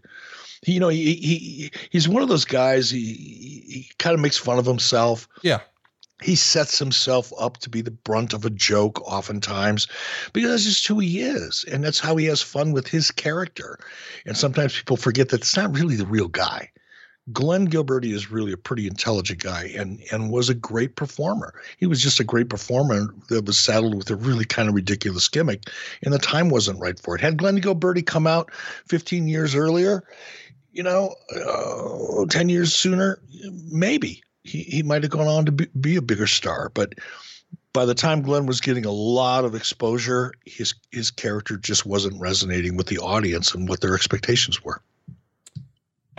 Alex Wright goes to a no decision with Eddie Guerrero in six minutes and 36. So, golly, this is going to be a long day. Six minutes and 36 seconds.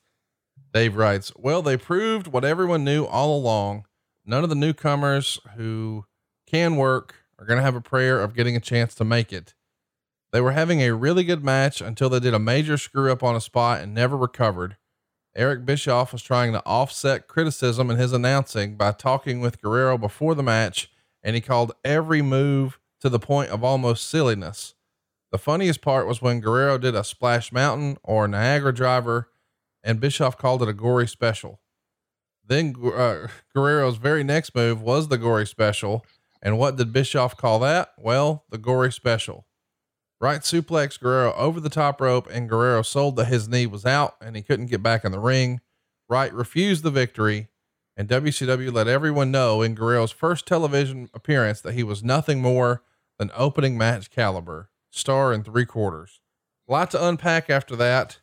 Uh, first of all, you know, Alex Wright is obviously a, a high priority. You've got big plans for him. He's young, huge upside, but he's not the quote unquote internet darling before that was a thing. There were dirt sheet darlings, and Eddie Guerrero is one of those guys for all he had done in Mexico and certainly in ECW. It's going to be very critical of you not having him showcase what he can do, aka win. Uh, and I found it interesting that he, he's critical sometimes of your commentary saying, Oh, this guy doesn't know the fucking moves. And then when you actually try to learn them and you miss one, well, you're a piece of shit because now you're actually trying. I, I don't think you can win for losing here with Eric. I mean, with, with Dave. And, uh, nor do I give a fuck. I didn't then and I don't now because he is who he is. And uh, you know, you, go back to 95 and 96 when we were bringing a lot of the luchadors into WCW. And for the most part, we were all seeing things we had never seen before. Now, maybe, you know, people like Dave and others who, you know, were spending, you know, Mike Tenay was another good example of people who were really, really, you know, into um, what was going on in Mexico. I wasn't, you know, I'm not going to lie about it. I just had no interest in it um, until I started seeing things that I thought, you know, could be implemented in WCW. And it became obvious to me that we needed to create a bigger international kind of feel to our show. Then I started becoming more interested in Mexican wrestling or the lucha style of wrestling. But up until that point, man, there was a lot of shit that nobody had ever seen before. Um, and yeah, I had to learn a lot of new, a lot of new moves. And yep, I, I, I dropped the ball a couple times, but you know, eh, what are you gonna do? I mean, it's just yeah. Dave, like I said, Dave always had an agenda, and his perspective, his view, his commentary, um, all kind of reflect that agenda. And this is just another example. Let's talk about American males beating the Nasty Boys. Four minutes and fifteen seconds. Uh, Meltzer would write, "Nasty Boys were cheered by almost everyone in the American males debut. Males didn't get over a bit." There was a lot of talk that because the Nasties had to do the job, that they would quit the promotion over it. They were said to be furious, but not on the verge of quitting over it. Uh, but the way the finish was done in this match, and then in the Harlem Heat title change later, it appeared to be done largely to politically pacify them. The winners were to face the Blue Bloods on Nitro the next night. Dick Slater comes out and hits Knobbs off the top rope with his cowboy boot, and Bagwell pins him. The American male's debut. Uh, Shout out to Scotty Riggs, who I know is a big listener of the show and a low key Conrad hater because we don't put him over enough. So feel free to tag in if you want to on that. Who is he? Who's that again? Scotty Riggs. Who, who's, you know, Bagwell's partner. You know who that is. American Males. Come on. He was in the oh. flock too. He wore the eye patch. Come on. Okay. Well, I evidently left a big impression on on me. Oh, now you're just being mean. Yeah, I guess. You're just a natural heel. What do you remember? No, about- well, look, he, when you said, you know, he's no fan of yours because you don't put him over enough, I thought, well, man, fuck him. Let's slap him around a little bit here. Oh, I appreciate that. No, I'm just having fun. He's a good guy. Listens to the show. We have interactions all the time, and uh, hope he's doing well. I think he's chilling on the beach somewhere, so he's winning at life. Uh, all right, Scotty, I was just kidding, man. Don't take anything I said seriously. No, he knows. Come on, we bust balls on this show 24 seven. Uh. Nasty boys, though you remember them being upset about losing to the males? That seems sort of silly. Like, hey, we got a new babyface tag team. Get them over. Who gives a shit? No, no. That's such again. It's uh, such silliness, you know. But when you when you advertise that you know you have a dirt sheet that contains ten thousand words, and you have to live up to that promise to your subscribers, you know, you just pack as much shit in as you can, regardless of whether it makes sense or is the truth. And here we go again. You know, Nasty Boys never had a problem putting anybody over. You know, not that they were always happy about things and maybe had ideas about how a match should go over or how they should put somebody over, like every other piece of fucking talent ever has and ever will. Otherwise, they wouldn't be talent if they weren't involved, engaged, and cared. And the Nasty Boys were no different than anybody else in that regard. So, yeah, sometimes there were discussions. Sometimes those discussions were more animated than others. But being so frustrated as to quit the promotion, are you fucking kidding me? Just make some more shit up, Dangerous Dave. Try to get yourself out there as that guy that knows so much so you can suck $10 a month out of unsuspecting people who just don't know any better. That's your claim to fame. That's what you've achieved in life. You've conned people into thinking you know things that you don't know. And this is another perfect example of it. I can't believe it. We're finally here. It's pay per view time. uh, a pre produced opening hype uh, for the uh, for the event airs right at the start, and it's talking about Hulk Hogan declaring war on the Dungeon of Doom.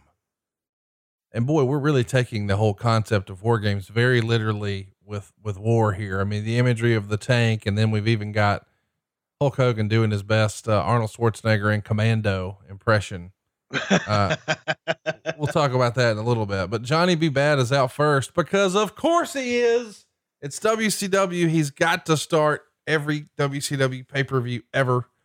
Uh, he's going to be taking on Brian Pillman. And Lord, is this a long match 29 minutes and 14 seconds. It's not for the United States title, it's for a shot at Sting's United States title. Um, sort of interesting that Bad's music ends early before he can even finish doing his routine. So he just keeps going while Buffer just sort of stands there awkwardly. And Bad goes to throw a couple frisbees out. The yellow one sails into the crowd, but the green one literally goes one foot, hits the rope, and falls straight down. Fans laugh, and then he shoots the gimmick gun. My God, how many gimmicks are we going to give him? We got the makeup, we got the hair, we got the robe, we got a gimmick gun, we got frisbees. Uh, this is like DDP. Did he? Did they go to the same yard sale to come up with all their gimmicks in this era? I, yeah, Page is going to hear this, and I'm sure he's going to be hurt or and or disappointed or maybe angry enough to pick up the phone and go, "Hey, bro, what the fuck?" But I I would say that the difference between the quality of the gimmicks is night and day. For example, Johnny B. Bad's gimmicks were professionally done. They were just perfectly done. It looked like some kind of a costume that you would expect to see on a feature film set. It was perfect. Now, one might argue that it was over the top, it was silly, didn't need it, blah, blah, blah. whatever your opinions of the, the flamboyant character Johnny B. Bad, you're welcome to them. All I'm pointing out is that the costuming, aka gimmicks, the costuming and the presentation of Johnny B. Bad was a very high level, very sophisticated presentation the quality of the workmanship in his robes and his cape. And he changed his look up constantly. I mean, he really put a lot of time and effort into it. Whereas DDP, I think he made some of it himself. Um, surely had others making things for him, but it was the difference between shopping at mm, Nordstrom's and shopping at the dollar store. That's to me was the difference in the gimmicks. Now we all know that Eric Bischoff is a karate man. But one of the reasons Eric got into that is he got bored with workouts. And if you're getting bored with your home workout, man, I've got something that can help you keep engaged, keep learning, keep you excited, keep you motivated. How about a, a workout that's never boring and always challenging? We're talking about our friends at Fight Camp, and Fight Camp brings the boxing gym to your living room. They provide all the gear and top trainers, everything you need to get great workouts in. The boxing workout has always been ranked as one of the best ways to get in shape, and honestly, it's one of the most fun ways to combine both cardio and strength training. And Fight Camp brings the boxing gym to you with a mix of cardio and conditioning for a full body workout. It comes with all the gear you need. We're talking the best freestanding punching bag on the market, great boxing gloves, quick hand wraps, and their unique punch tracking sensors that show you real time progress and stats on any iOS device. You can even watch yourself reach new milestones, and that sort of goal crushing mentality is going to apply to every part of your life. You can even compete with like a leaderboard situation with thousands of others. That's going to keep you motivated. And by the way, you can learn from six highly qualified trainers. They've got everybody from a pro MMA fighter to a mother of two to a kickboxing world champion. Maybe you're new to boxing? Well, don't be overwhelmed. Their 12 week starter program teaches you the fundamentals of boxing and still gets you a great workout every time. In fact, they've got access to more than 400 different workouts for all fitness levels and skills, and they're adding four new ones every week. But the goal here is to become passionate about it, and Fight Camp is going to keep you engaged and focused and in the zone because they've got endless variety, uplifting beats, motivating trainers, and powerful technology that combines to create a unique and satisfying workout. And how about this? You learn a new skill and continually get better. By the way, you can try Fight Camp workouts for free. If you didn't know that, check it out. Just download the Fight Camp app and select the workout of your choice. And it's a great way to test your trainer. And they make it so easy. Check this out. You can buy now and pay later. You can use Affirm financing to get your gym right away, make easy monthly payments, and then the gym is yours to keep at the end of your term. If you're approved for financing, you'll pay less than $100 a month, which is cheaper than almost every boxing gym. Plus, you save on the commute time and gas. And since you can have up to five accounts per household, you can get started on a full boxing gym for the whole family at just like 20 bucks a person. Fight Camp offers flexible financing as low as 0% APR. And right now is a limited time offer. You can try Fight Camp for 30 days with their money back guarantee. Just go to joinfightcamp.com slash 83 weeks. That's right. Try Fight Camp for 30 days. And if you don't love it, they'll refund your money. Train like a fighter and turn your sweat into results. To train Fight Camp for 30 days, just go to joinfightcamp.com slash 83 weeks. That's joinfightcamp.com slash 83 weeks. And we thank them for sponsoring the podcast. Oh my goodness. Uh, What? Meltzer would Do you disagree? Do you No, disagree? no, listen, you, you, I mean, we have made fun of DDP sometimes. Listen, by the way, we have to establish, let's hit the reset button. 97 DDP becomes a megastar, and it's because he's got it dialed in. But at first, it feels like he's literally trying everything. I want a ring on every finger. I want some uh, glitter on my pants. I want some shiny boots. I'm going to smoke a cigar and I'm going to chew gum and I might have a toothpick and I'm definitely going to have glasses. Uh, And so it's like, Lord, we got everything. We got the jacked up dude. We got the lady with us. Like we have everything. It's like if you had a box of gimmicks that we've joked about with Bruce before, instead of picking one, uh, DDP just went in the room, dumped them all out and said, I'll take all these. And it feels a little bit like that here with Johnny B. Bad. It's like, wait a minute now, we're shooting shit in the crowd and we're throwing frisbees and there's a lot going on. Well, that was you know that was Dusty's idea for for Johnny early on when Dusty was still booking, and it just carried over. You know, it became you know J- Johnny's character was over to to to you know, a relative degree within the audience that WCW had at the time. That was one of the more popular characters, so there was no you know urgent need to change that character. You know, unfortunately, I think John, I think Johnny is, you know, out watching his match, you know, again this morning, prepping for the show. Johnny, Johnny didn't reach his potential, much like Disco Inferno, mm, not unlike Alex Wright. I think the gimmick just didn't match the times, and therefore fell flat. But the performer, Marc Mero, the athlete, Marc Mero, as with Alex Wright and Glenn Gilbertti, Disco Inferno, you know, had the potential, I think, to achieve much more than they did, but I think were held back because of their gimmicks. By the way, let's talk about Marc Mero for a minute. I know we've done it before, but it's worth repeating. The dude's uh, big, tan, jacked up, has a phenomenal physique, was a Golden Gloves boxer. In real life, is a hell of a salesman. Closed Rena Mero, made her his wife. Close to freedom. I'm just saying, you got a lot of, you got a lot, checking a lot of shit here. Now went on to be a big motivational speaker. So he's clear, he's clearly comfortable speaking to people. He's a good promo. He can do the shooting star press.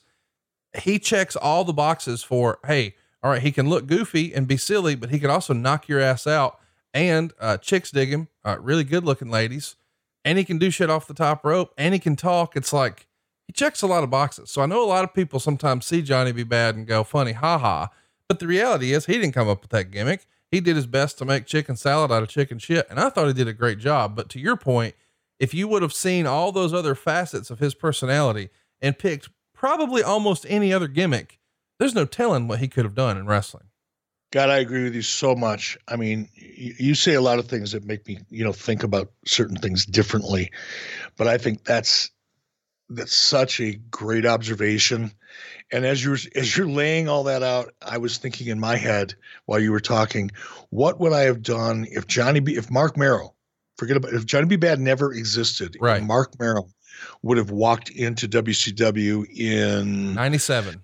96 or 97 um what would i have done with him you know i can't sit here and tell you i, I know but man you you're right. His look, his athletic ability, the fact I mean, you, you don't become a Golden Gloves boxing champion unless you're really fucking good, right? And jo- Johnny was good. He could go, um, and he just had so much charisma. I, I would have loved to have started with a clean slate with Johnny, or Mark, I should say, clean slate with with Marc Mero in '96. I think life would have been much different for everybody. And I, am not suggesting he would have been the biggest star in the industry or anything like that, but he would be remembered much differently than he is now.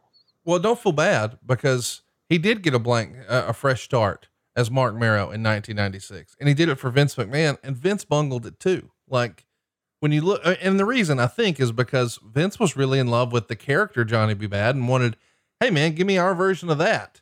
But it's like if if he was never typecast as that, and by the way, he did a fine job as that, and blah blah blah but Lord, if he if he never had that to begin with, what? And I know we're gonna get some hate tweets. Send them to me. Ah, hey hey, it's Conrad. I'm just saying, strip away all the gimmick and look at the guy, dude. Uh, if you, if you if you would have if we would have if I would have if someone would have come whether or Vince would have when when Johnny went to the WWF if somebody would have come up with a more reality based, legit, believable 18 to 49 type of character for Johnny instead of something that a 10 year old kid would get excited about, entire because Johnny could carry it. Johnny could be real. Johnny was a legit tough guy. He didn't have to pretend he was a tough guy. There's a lot of talent out there that you know make a great living pretending that they're badasses who really aren't, but they're pretty decent at pretending um, Johnny could go. Johnny was a legit guy, and when you have that to work with, um, and, and, he could cut a promo. So when you got those two things to work with, and you have all that athleticism, if he just would have been in, in a more of a an NWO ish. Now, I'm not suggesting he would have been in the NWO or should have been necessarily, but if he would have been in more of that reality type of of a character at that time, he would have really gotten over. Let's talk about this match here. Uh, we just did a whole big uh, side conversation about it and ha- haven't actually discussed it, but it's Johnny B. Bad and Brian Pillman. Meltzer would write the title match was supposed to air on the September 30th WCW Saturday night show. However, the match actually never took place because Bad no showed the match. Fans were booing Pillman even before the subtle turn. Bad bled hard way above his left eye, although the announcers never acknowledged it and the camera shots did everything they could to avoid showing it and it was acknowledged as a nine stitch cut on Nitro the next night. The match is pretty slow for the first 12 minutes because they knew they were going so long. Actually, the length of this match was an office rib that backfired. The idea was to expose that both of these guys aren't as good of workers as people think. Oh my God. Oh my God. And would fail trying to put together a 30 minute match. But it turned out to be the best match on the card. Oh. The last eight minutes of the original match was good, Bad suplex Pillman over the top and did a dive over the top to the floor. Bad came off the top, but Pillman caught him with a drop kick. Bad used a power bomb for a near fall, and Pillman used a tombstone pile driver for a near fall. And then Pillman used the leg sweep octagon submission. Bad hit his punch, but Pillman was under the ropes. Pillman came back as his air Pillman springboard clothesline, but Bad kicked out, and the bell rang at 20 minutes and seven seconds. It was announced they're going to do a sudden death because there must be a winner. The two traded big moves and near falls until the entire overtime, which included Bad Sunset Flip over the top, Pillman doing a hurricane rana, Bad reversing a crucifix into a back slam, Bad with a Frankensteiner off the top rope, Pillman with a swinging DDT off the middle rope. Pillman then threw, or Bad then threw Pillman off the top rope, and Pillman caught his throat on the guardrail. Bad used a Liger dive and went for a splash from the apron into the ring, but Pillman gets his knees up and uh, eventually, Pillman tries a Silver King dive, but ends up crotching himself on the top rope for the near fall. Pillman goes for a cross body off the rope and hits it, but Bad winds up on top for the pin at nine minutes and seven seconds of overtime. He gives it four stars. There's a lot to unpack here. The result is, by the way, go out of your way to watch it. It is a long match, but it is good. They're pulling out all the stops, a lot of hot moves you don't normally see on a, on a regular match in 1995. But the idea that this was booked to expose these guys, what? That doesn't make any sense. That doesn't make walking around sense to me. What do you think? I, I, I just, uh, Look, I, I, have I have a choice to make. You know, I'm at I see that stop sign. I haven't hit it yet. We talked about it last week. I'm at that crossroad. I could I could right now go off on uh, on that report and Dave's positioning of it backfired because we only put them out there to prove, or as a rib to prove that neither one of them could put together a match. That is the most fucked up, immature, obvious bullshit that I think I've and Dave's written so much bullshit, but that is so fucked up. I mean, he is such I'm not going to say the word. I'm not going to say that word not on my podcast. I don't want to offend it, potential advertisers. So I'm going to leave that word out of my vernacular for the moment. But privately, I'll be very happy to share with you what I think of Dave Meltzer and his reporting. And if anybody out there is listening to this, now that you know, and these are, again, examples of things that are just so obviously spun because of Dave's personal issues and shortcomings and insecurities and inferiority and all of the other reasons why I guess somebody makes shit like this up um, and pretends they know things that they don't. I, this is just it's so ridiculous. I only have two choices: either move on or just let let it rip. And I'm afraid to let it rip right now because the words that are forming in my mouth are not appropriate even for this podcast. Next up, we've got Sergeant Craig Pittman beating Cobra in one minute and 22 seconds with the code red arm breaker submission. Meltzer's going to write A guy dressed up as a serviceman came to the ring when Pittman was introduced and distracted Cobra. Pittman came down from the ceiling with a rope and jumped him from behind, never lost the advantage and won quickly. Now Cobra's gimmick is that he was a member of the CIA who Pittman left stranded either in a desert or a jungle either in Vietnam or Desert Storm or maybe Korea, perhaps even the Civil War. At least, at least, at least Pittman's ring entrance was good. Dud. Listen, I know sometimes we're pretty critical of Dave's writings, but that was a pretty fun line. No, that was good. Hey, you know, I'd I'd pay a quarter for that. Cobra comes out to Morse code. Whose idea was that? That's hilarious. That's uh, Kevin Sullivan. Come on now. The, oh, uh, we're going to talk about Kevin Sullivan in this show. I just did a podcast with Kevin last week. Give, her, week, give everybody a shout out. Well, where can they find Kevin's podcast or what's it called or whatever? Uh, I'm going to have to look it up. I, I think it was a one man power sh- one man power trip was the name of the show. Okay. But I'll, I'll retweet it. In fact, I've already retweeted it um, uh, at e Bischoff on Twitter, but I'll retweet it again because it was a fun podcast. Taskmaster Talks, maybe. Oh, that's it. Yeah. Taskmaster Talks. Look it up. Taskmaster Talks with Kevin Sullivan. Uh, yeah. And as we're recording this, it was released just yesterday. So you're, the 10th guest. That's a big deal or the 10th episode. Well, I had fun. Yeah. great guy. Uh, talk to me a little bit about this match. I mean, clearly we're trying to double down on G.I. Joe and, you know, this is sort of, a, well, a little hard to believe that we're just less than a year away from the NWO. This angle would have really hit for me in probably 1988 but it does feel like it's you know seven to ten years behind. What'd you think? So w- wouldn't you wouldn't you cut it a little slack, given that it was war games and the, the presentation was at least consistently thematic? Yes. All right, good enough. We're going to let it go at that. And, and you know, we were trying to get Pittman over. I mean, Craig Pittman had a great background. I I liked him. I, I loved his amateur background. You know, he had a pretty pretty strong wrestling background. I think he went to high school in New York, went to college. I think it was in Kentucky on a wrestling scholarship. Got there, and then the wrestling program was canceled, so he had to end up going back home. Went to junior college where he wrestled, and eventually joined the Marine Corps and wrestled. Uh, and I think he won a couple championships wrestling for the U.S. Marines in in Greco-Roman. So I I liked Craig Pittman, and I thought he had a great look. You know, if you go back and watch the show and you know get a look at Craig's you know, facials after he won that match. There was potential there. You know, we didn't reach it. We, we didn't reach that potential, and, and, and maybe he went as far as possibly he could have gone, but kind of like Mark Mero, he had a lot of the he had a lot of the boxes checked. His promo skills weren't really there, um, but they could have been. They could have been developed. He had pretty good fundamental promo skills, but he needed more experience and confidence. And he wasn't around long enough to get it. But he was a great athlete and, and, a, and a legit dude. He wasn't Kurt Angle legit. He wasn't a gold medalist, but you know he he was a legit you know amateur wrestler and collegiate wrestler and AAU wrestler. So he, a lot of respect for me. One of the things I enjoy most about our podcast is that it's all about nostalgia. It makes me think about, you know, being a kid and growing up as such a big wrestling fan. And growing up, cereal was one of the best parts of being a kid. But most of us had to give it up when we realized it's full of sugar and junk that we really shouldn't be eating. But then when you realize, hey, if I cut out all the carbs and the sugar, man, there, there's nothing I can even eat anymore. But you still need to eat breakfast, right? I mean, we've always heard it's the most important meal of the day, and that makes sense.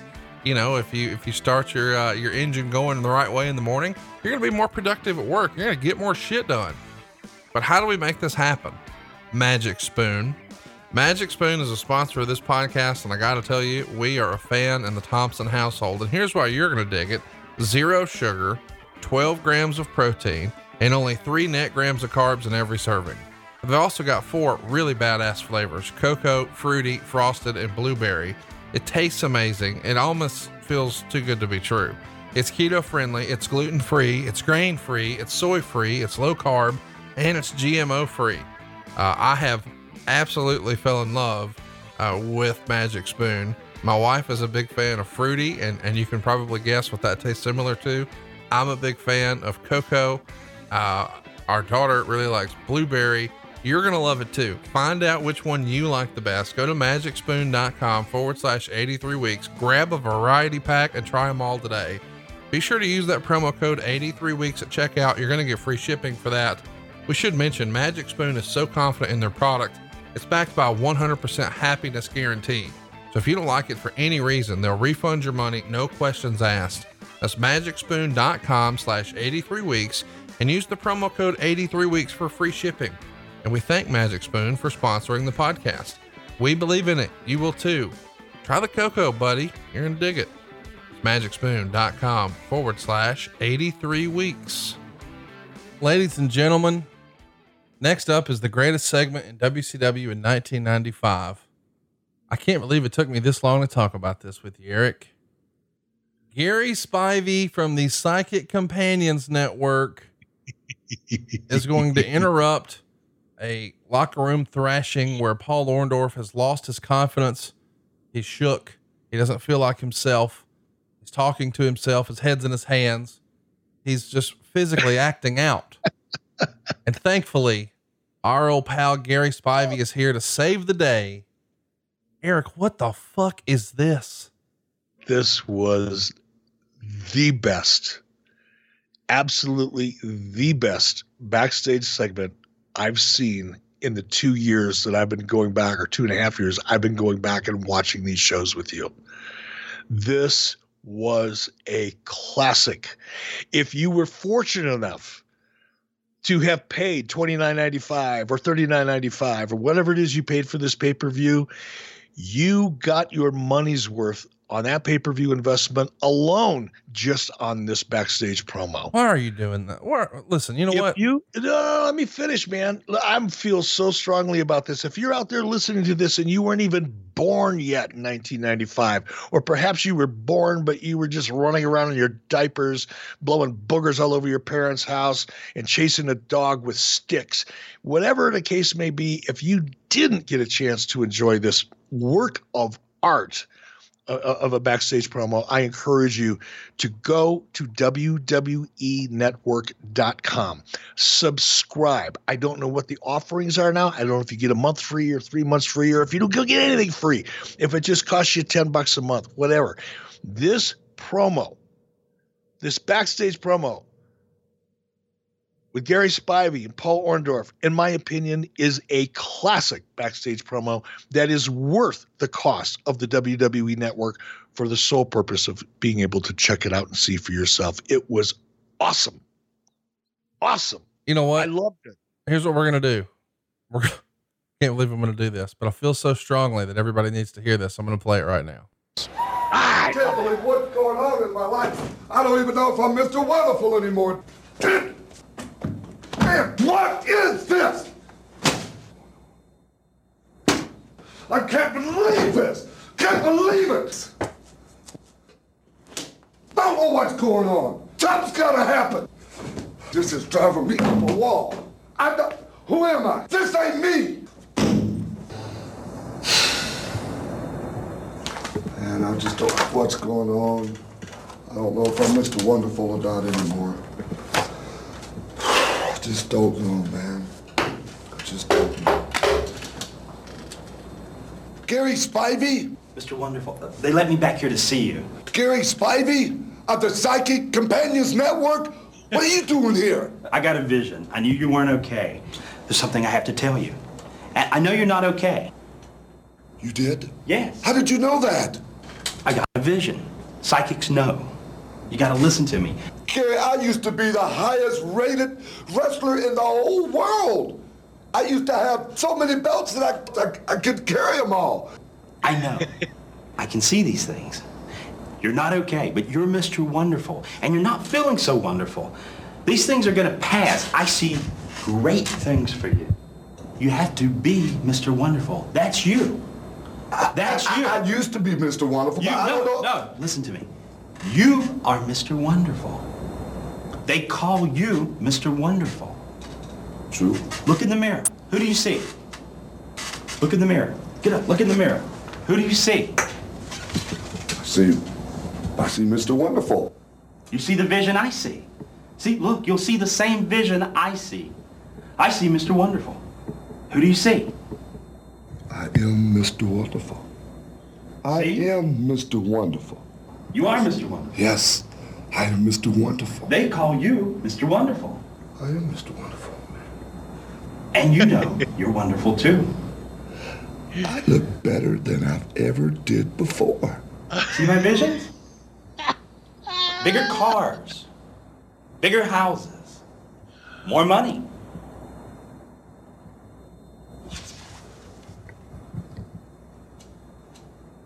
I see Mr. Wonderful. There you are. You see what I see. They call you Mr. Wonderful.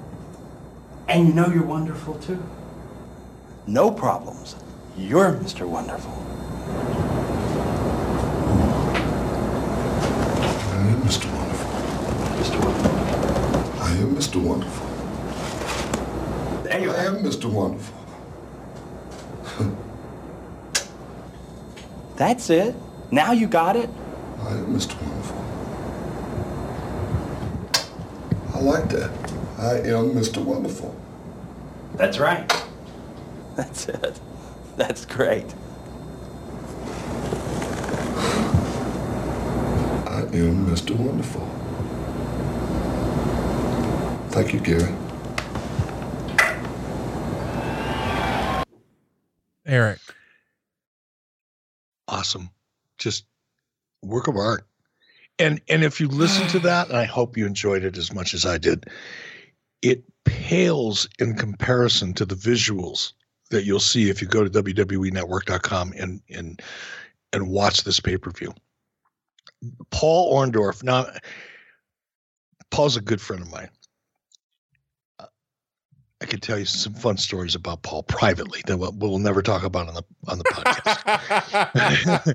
but Paul's acting in this scene, if you go back and watch it, it's funny to listen to. But if you go back, first of all, you got to see Gary Spivey. For those of you who don't know Gary Spivey, Oh. and I actually tweeted a picture of him out just a little while ago um, to kind of tease this this podcast for next week. You have to see this cat because he didn't dress up in this gimmick for this scene. This is who he is to this day. Gary Spivey runs around with this fakakta looking white wig, afro looking wig on but- but it's bleached white, whatever. He's a motivational speaker and a clairvoyant and a psychic and all this stuff. He's got radio shows. He's been on all kinds of TV shows, but he legitimately walks around looking like this all day. It's freaky enough just to see him on camera and then to see him working his magic with with Orndorff, and Orndorff did such a phenomenal job performing this. I, you you couldn't have you couldn't have cast anybody from Hollywood, you know, to to do a better job performing you know, that scene than Paul Orndorff did. He did. It was great. Meltzer even liked it, believe it or not. He says they aired a video with Paul Orndorff depressed after losing a match to Randy Savage. They should have at least made it believable and had him depressed after losing to Renegade. Gary Spivey of the Psychic Hotline showed up with what looked like a sponge on his head and convinced Orndorff that he really was Mr. Wonderful, changing Orndorff's character. The acting by Orndorff in the skit made Hogan look like an Oscar Award winner, but it was almost so bad that it was good. Oh my God. So, I mean, I, listen, the segment is entertaining. We have to give it that, but there's a lot to unpack here. Number one, whose idea was this? Number two, how was Gary? Uh, number three, why? And, and number four, why is it in the show? Like, this is not like I could see if this is like, let's say it's WCW Saturday night. And let's say to start the show, we start with Randy Savage and Paul Orndorff and later in the show, after he's lost, we see this footage. Okay, I could get behind that. But what he's depressed about didn't even happen on this show. This is just a taped element that's not airing on TV. It's airing on a pay per view. I, I, just don't understand the placement and how the relationship happened. Help me understand what the fuck we just watched and how it came together. It's you know, I, I, I can't tell you whose idea it was. I just can't. As we've discussed so many times, trying to pinpoint right. an individual's contribution to something that ended up on television is in most cases impossible or close to it. Um, so I can't tell you where the idea came from. I can say, though, regardless of how it came to be or why it came to be, I think it should have been and it should have been placed right where it was. Somewhere along the line, over the last 20 years, we have forgotten about the, the concept of having a pay per view be as entertaining as possible. Okay. Not just great matches and and new moves and you know opportunities for Dave to to you know talk about all the things he knows about Japanese wrestling and Mexican wrestling and the, his technical expertise and, and how he rates matches. Sometimes people watch pay per views because they want to walk away feeling like they were entertained for two or two and a half hours. And this was entertaining as fuck. No, it didn't necessarily have anything to do with what was going on in that moment. It was a means to help elevate and make Paul Orndorff's character more interesting and more entertaining. And guess what? It served its purpose. One of the very first things that you said was, wow, this is really entertaining. Go out of your way to see it. Well, right there is a good reason for it to be on a pay per view. Not everything that has to be on a pay per view has to be about the technical quality of a match. Sometimes it's about the audience's reaction. Sometimes it's about the emotion that you're creating to build upon for a future story. Sometimes it's just to get somebody over, and sometimes it's just to get a laugh. That's kind of what entertainment is. So I'm, you know, I'm not going to apologize for having it on the pay per view. I don't think it was a bad choice, um, and I thought it was highly entertaining. And I thought Paul's acting was phenomenal. How else was he supposed to play it? God. I mean, uh, uh, whatever. Here, I got something for you to unpack, Dave. Unpack this. I, listen, I, I, th- this is wild. This this whole thing, like, listen. Sometimes we hear, well, so and so was friends with such and such.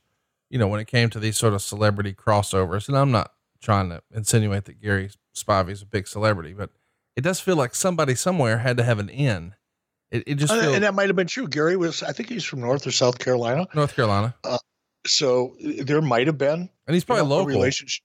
You know, huh? since this is in Nashville, he's probably local. Yeah. So uh, I mean, who knows? He he was a thing. I remember seeing you know psychic network commercials on television that were funny as hell. They were just crazy. They were so crazy. They had they were entertaining. They were so crazy. Um, but yeah, it could have very well been you know a relationship with somebody in WCW because he was you know he's from the South and a lot of people knew each other. I don't know. Well, here we go. Now we're gonna get to some wrestling. It's a renegade match. Diamond Dallas Page is going to pin Renegade to win the WCW title in eight minutes and seven seconds. Meltzer writes, Page actually made this watchable, basically attempting to do Terry Funk versus a broom match. They're doing a storyline where Diamond Doll was mad at Page for being forced to hold up the 10 card whenever he'd do a move. At the four minute mark, the announcer said that this was the longest Renegade had wrestled in a match since coming to WCW. Renegade did a handspring elbow at one point. Finish saw Page and Max Muscle collide, attempting a double team. Renegade then dove off the top rope to the floor onto Muscle. As he got back in the ring, Muscle grabbed his leg and Page used the diamond cutter, aka the ace crusher for the pin. Two stars. Lord, this is uh weird Good to go back and watch a renegade match. You saw it this time for the first time in 25 freaking years. What'd you think? couple things, you know, just the notes I made. Um, and again, Re- Re- Renegade Rick Wilson's no longer with us. He he he died quite a while ago. I think at the age of what 33, 34 years old. Yeah. Um, so I'm going to be a little careful here.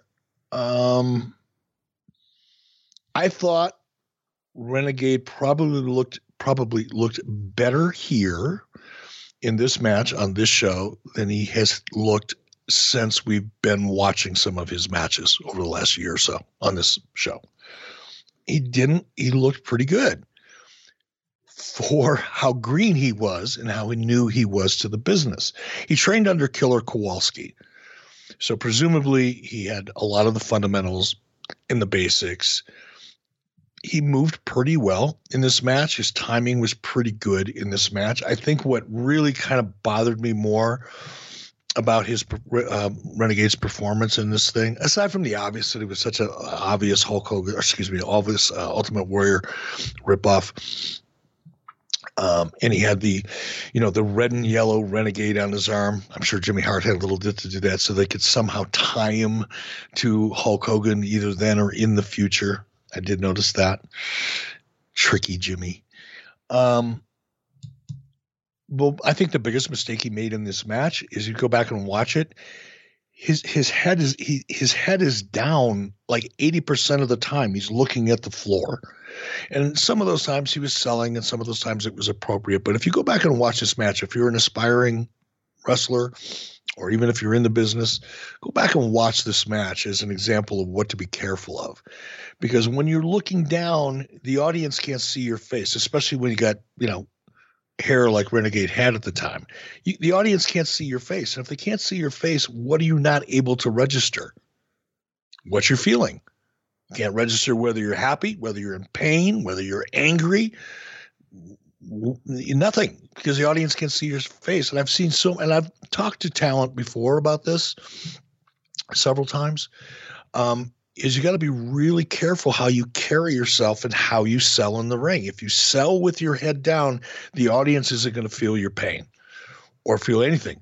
Yeah, if if you want them to get behind you because you're making your comeback, but they can't see your face or you can't register what you're feeling with your eyes, then the people watching at home on television aren't going to see it or feel it. And that's one of the things that I noticed about Renegade is his head was down. He was almost bent over at the waist. And I've seen other wrestlers do that. You know, guys that were taller. You know, um, eh, I'm not going to mention any names because that just pisses people off. But you know, guys who were exceptionally tall, but when they were selling, they'd kind of bend over at the waist, and they were selling small. You know, and it's like, fuck, do you want to be six? How? How would you like to be six inches shorter? Do you think that would improve your your your career odds in professional wrestling if you were six inches shorter than you really are? And most people look at me, go, no. then why would you bend over at the waist throughout seventy five percent of your match? Why are you making yourself look smaller as opposed to looking taller? And people don't realize they're doing it you know when you're out there and you're selling you don't know it's it's kind of like you know you don't really know what you look like you know, and and how other people see you sometimes. I mean, when you're out there, you're selling, you're bent over, and you're trying to make it look believable, but you don't realize that nobody can see your face or the expression of pain or anguish or excitement or aggression or whatever it is they're supposed to feel, because you actually are supposed to feel, Dave Meltzer. You're not supposed to think. Wrestling is supposed to make you feel. You dip shit. But when they can't see your face and they can't feel your emotion and you can't share what you want to share with the audience because they can't make eye contact with you, you fall short. So that was one thing that I noticed about the Renegade here. The other thing I noticed about this match is, and this is probably what Mel- Meltzer was referencing with the Terry Funk comment, is Page sold his ass off. I think he was trying to prove a point. Yeah, I think I, I, I think he was he knew that this was the chances of this being a great match or even a passable match were, were, against him. And the only way that he could kind of overcome his own stigma at that point, because in 1995, there weren't a lot of people excited about DDP getting in the ring. No. He had he had more enemies than he had friends. He had he had a lot of people doing whatever they could to pull him down and keep him back, and only a small handful of people really, you know, rooting for him. So Page was swimming upstream, man and he, I think he he looked at this as a challenge. I'm either going to go out there and prove that I can I can wrestle with somebody who maybe doesn't have the experience that they need or whatever, and I'm going to make him look good. And he went out and he did exactly that. I would say he probably overdid it a little bit. You know, the bump he took over the rail when he presumably knocked himself out by hitting a ring post or whatever, or made himself dizzy. I thought that got to the point of being a little comical. Um, but everything else Page did, he bumped, he sold, he did everything he could to get the Renegade over. I was impressed with DDP there, and and I was impressed with with Renegade. You know, with the exception of, you know, selling with his head down and the ridiculous gimmick, but that wasn't his fault. You know, that wasn't his fault. You know, I, I think the one thing that if I would have been able to pull him aside and say, hey, maybe next time think about not doing this, I would have pulled him aside and, and said, hey, you know, Rick, the, the fake lat spread, you're not that jacked. And when you come out, you've got your arms all out to the. You see guys in gyms, you know, they walk around at 165 pounds and walking around with a lat spread like they're yeah. Mr. Olympia. Yeah. And and I I saw a lot of that, you know, in Renegade here. Um, but overall, I thought the match was much better than I anticipated it would be, and a lot of that credit has to go to Page. Bobby the Brain shares some wisdom during the match. He says, if you want to be rich, watch what poor people do and then don't do it. So I love that. NMLS number 65084, equal housing lender. Woo! Of course, by now, everyone has heard about the historically low mortgage rates. In fact, a lot of families are getting interest rates in the twos. That's right, the twos. But just last week, one expert said that we're on borrowed time with these low rates. So if saving money is important to your family, the time to act is now. Find out how much money you can save right now by getting a better rate, skipping your next two house payments, and cutting years of unnecessary payments off of your loan at savewithconrad.com. Next up, we've got a pretty fun match. Uh, it's Harlem Heat taking on Dick Slater and Bunkhouse Buck. That's right, Dick Slater on pay per view in 1995. Uh, Bunkhouse slaps Booker T in the back of the head, and uh, Booker looks ready to fight, putting his arms up, backing Bunkhouse up, forcing all the others to get in between the two. They work together without problem as the match gets going. Uh, Meltzer says match starts very slow and didn't improve. Finished would see Rob Parker and Sherri kissing in the ring while the Nasty Boys came out and Sags hit Slater with Slater's own cowboy boot and Booker T pins him. Heat was mad at Sherri after the match, but she explained it was part of the plan. Buck is mad at Parker after the match and he says he's in love. Negative one star. You know, really care about Dave's ratings. That's just his opinion, and he's welcome yeah. to them. It's subjective. It doesn't mean anything. Here's here's how I felt when this was all over.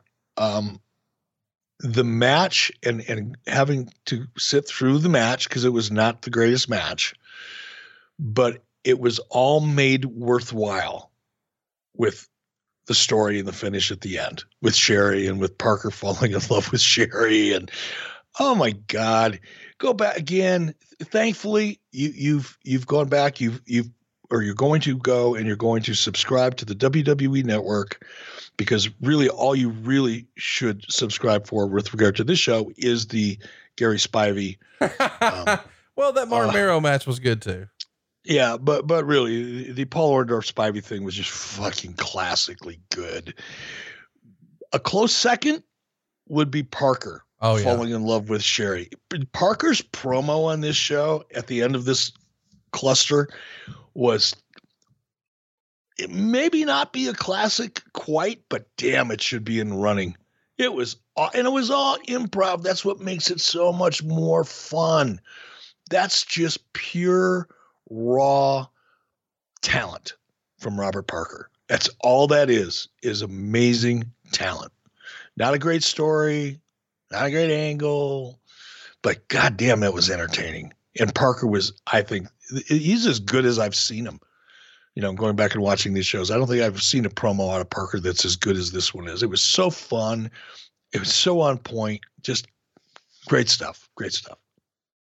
Okerlund does the uh, ring, uh, the the interview with Parker in the uh, the aisle. So go out of your way to check that out. And then he has to run backstage to do another interview after a cutaway to the announcers, and even makes notes talking about uh, Okerlund saying, "Oh, I didn't realize I had to run a marathon."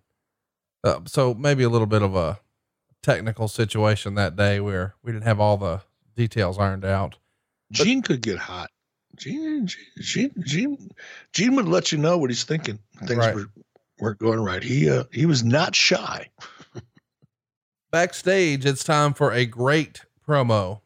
Arn is going to be uh, at his best in a promo here. He says he loves Ric Flair more than God himself, but as a man, win, lose, or draw, I'm going to respect myself in the morning, and you're going to respect me. And next, it's time for the match we thought we would never see, according to Tony Schiavone. And Heenan says he sees a lot of wrestlers are coming out to watch this. And he shows us Pillman, the American males, Big Bubba, Colonel Robert Parker, Eddie Guerrero. Lots of guys are watching. And it's supposed to sort of cement the fact that they have a lot of respect for these two performers, and this is special. Even they want to see it. And the match happened because back at the Clash before this show, Vader beat both Flair and Anderson in a handicap match. Anderson confronted Flair about not pulling his weight and then loaded with frustration about not getting a shot at Flair's title. They decide to have this match to settle the tension. And Arn has said that, well, this match is the only time that he was so nervous that he actually threw up before the match. And he says as soon as he finished that promo with Mean Gene, when he stepped off camera, he yacked in a trash can and tried to shake it off and walk through the curtain. Uh, Meltzer would say the psychology was excellent. They did a lot of the normal Flair or Anderson routine with slight cross ups, as in getting the story that they both know each other's moves, but the other is one step ahead and recognizing it. It turned into a very good match with near falls going back and forth. Neither really came off as a babyface or as a heel. I absolutely loved this one. Anderson selling his knee big from a long figure four sequence when Pillman came to ringside. Pillman punches Flair, who punches him back, and as Flair turns his back, Pillman gives him an enziguri with a cowboy boot to set up their nitro match the next night. And a staggered Flair falls into Arn Anderson's DDT for the pin. Three and a half stars. Arn Anderson beat Ric Flair in 22 minutes and 37 seconds. What a moment. Fun match right here in North Carolina. I love this one. What'd you think? Clinic. It was just a storytelling psychology clinic. The backstory, setting it up, was well done, as I said at the head of the show, and, and I'm proud of that. That wasn't necessarily my doing, you know. Kevin, Kevin Sullivan uh, and probably Ric Flair had a lot to do with that. Uh, but um, love the setup, love the backstory, loved everything about this. The match was. I'll probably I'll probably watch it again this weekend with Garrett. You know, my son's here, so we'll, we'll probably go back and watch it. He was watching a little bit of it with me as I was reviewing it, but this is a match. This is a match everybody should watch. You know, we we, we often use terms or hear terms or read terms referencing psychology, and it means different things to different people most of the time people don't understand what the fuck they're talking about when they use the term. But this this match is a classic exhibition of great storytelling, great psychology, and great execution in the ring. By the uh, way, did you know that Dick Slater got shot by Wahoo McDaniel? Yes. Did you? I didn't want to let that go. Wahoo was pistol pistol whipping some dude in the parking lot, and the gun went off and shot Slater in the leg. Wait, not, not not here though. You just mean back in the day. Yeah, back in the day. Yeah, I was just gonna say I didn't know it happened twice. No, I Uh, told you I wander off into the weeds every once in a while. You got to keep a leash on me. I need one of those shock collars, you know, like they use on dogs to correct him from doing. Like when a puppy's starting to piss on the carpet, you just hit him with a little shock collar and it goes. "Arr!" Me, I've been made me, you know, probably piss on the carpet even more if it was me. But they work. We should get you a, a like a remote collar that works, you know, from, no, Huntsville no. so that when we go when I go off into the weeds, you just hit me with the little nick, you know, just just to keep me on a, just to keep me from going into the weeds unnecessarily. Hey, if you had to pick, I know we're not done yet, but we're getting close. If you had to pick, would you recommend fans go watch Marc Mero and Brian Pillman or Flair and Arn?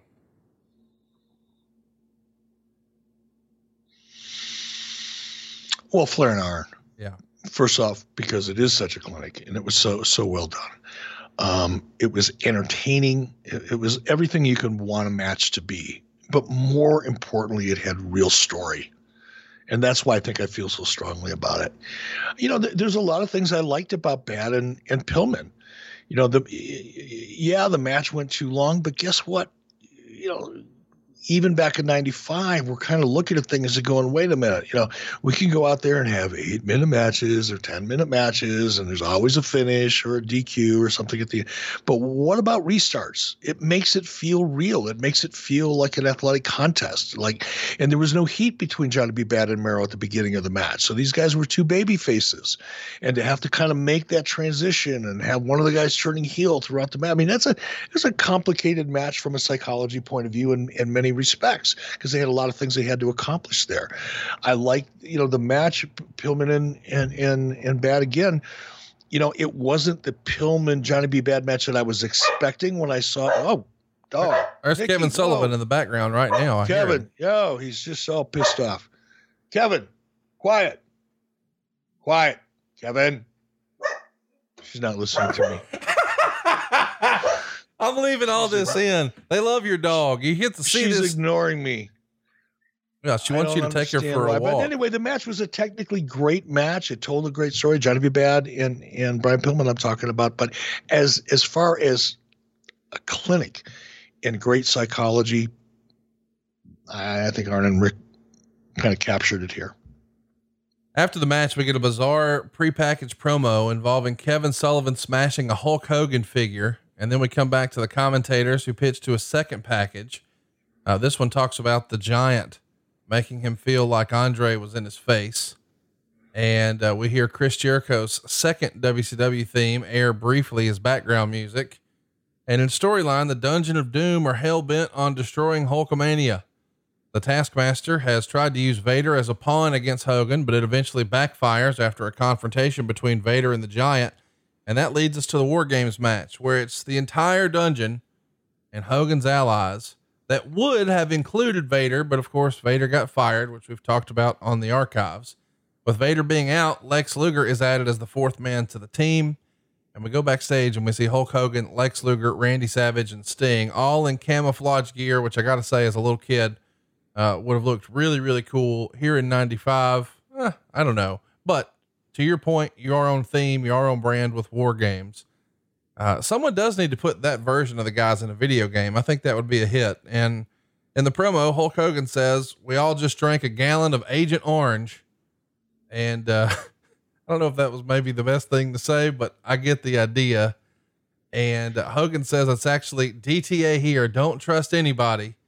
And the segment goes for a while. It almost looks like they're trying to buy time to set up the cage, but it's not even lowered when we go back to Michael Buffer and the fireworks are blasting as the cage comes down. And there's a huge explosion that scares the shit out of everybody to the point Tony Schiavone yells, wow, and the sounds of war.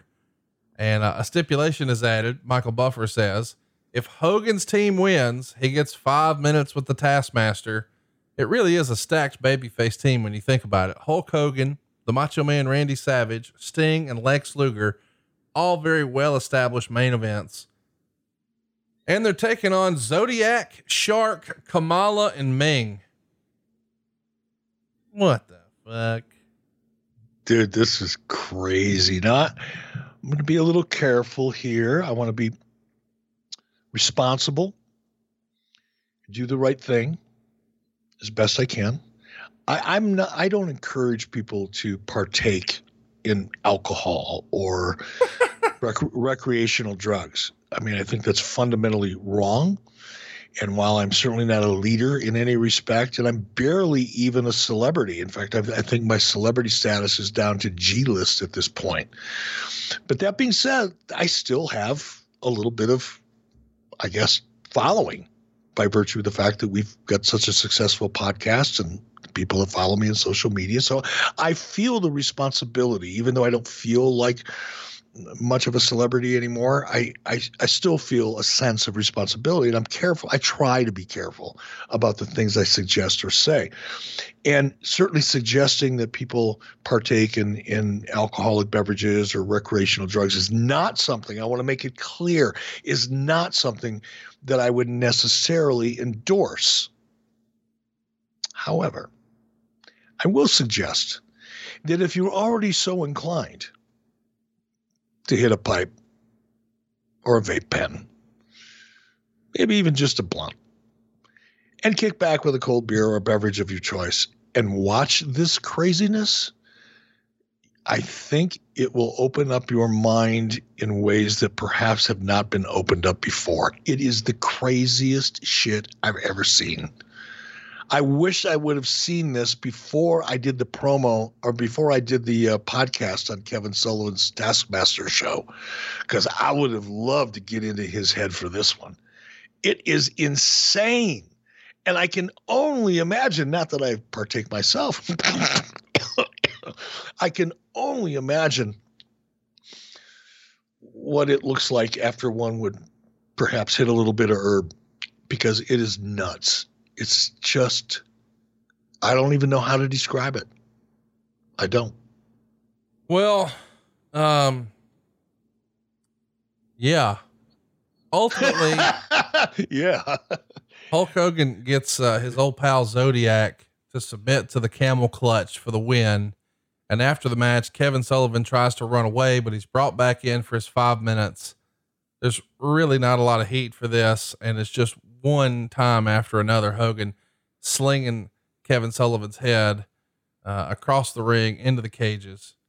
And the Giant eventually does a run in, and I got to tell you, you should go back and watch this. Of course, we all know what Paul White would go on to be. He would drop the Giant moniker and become the Big Show and become an attraction and blah blah blah.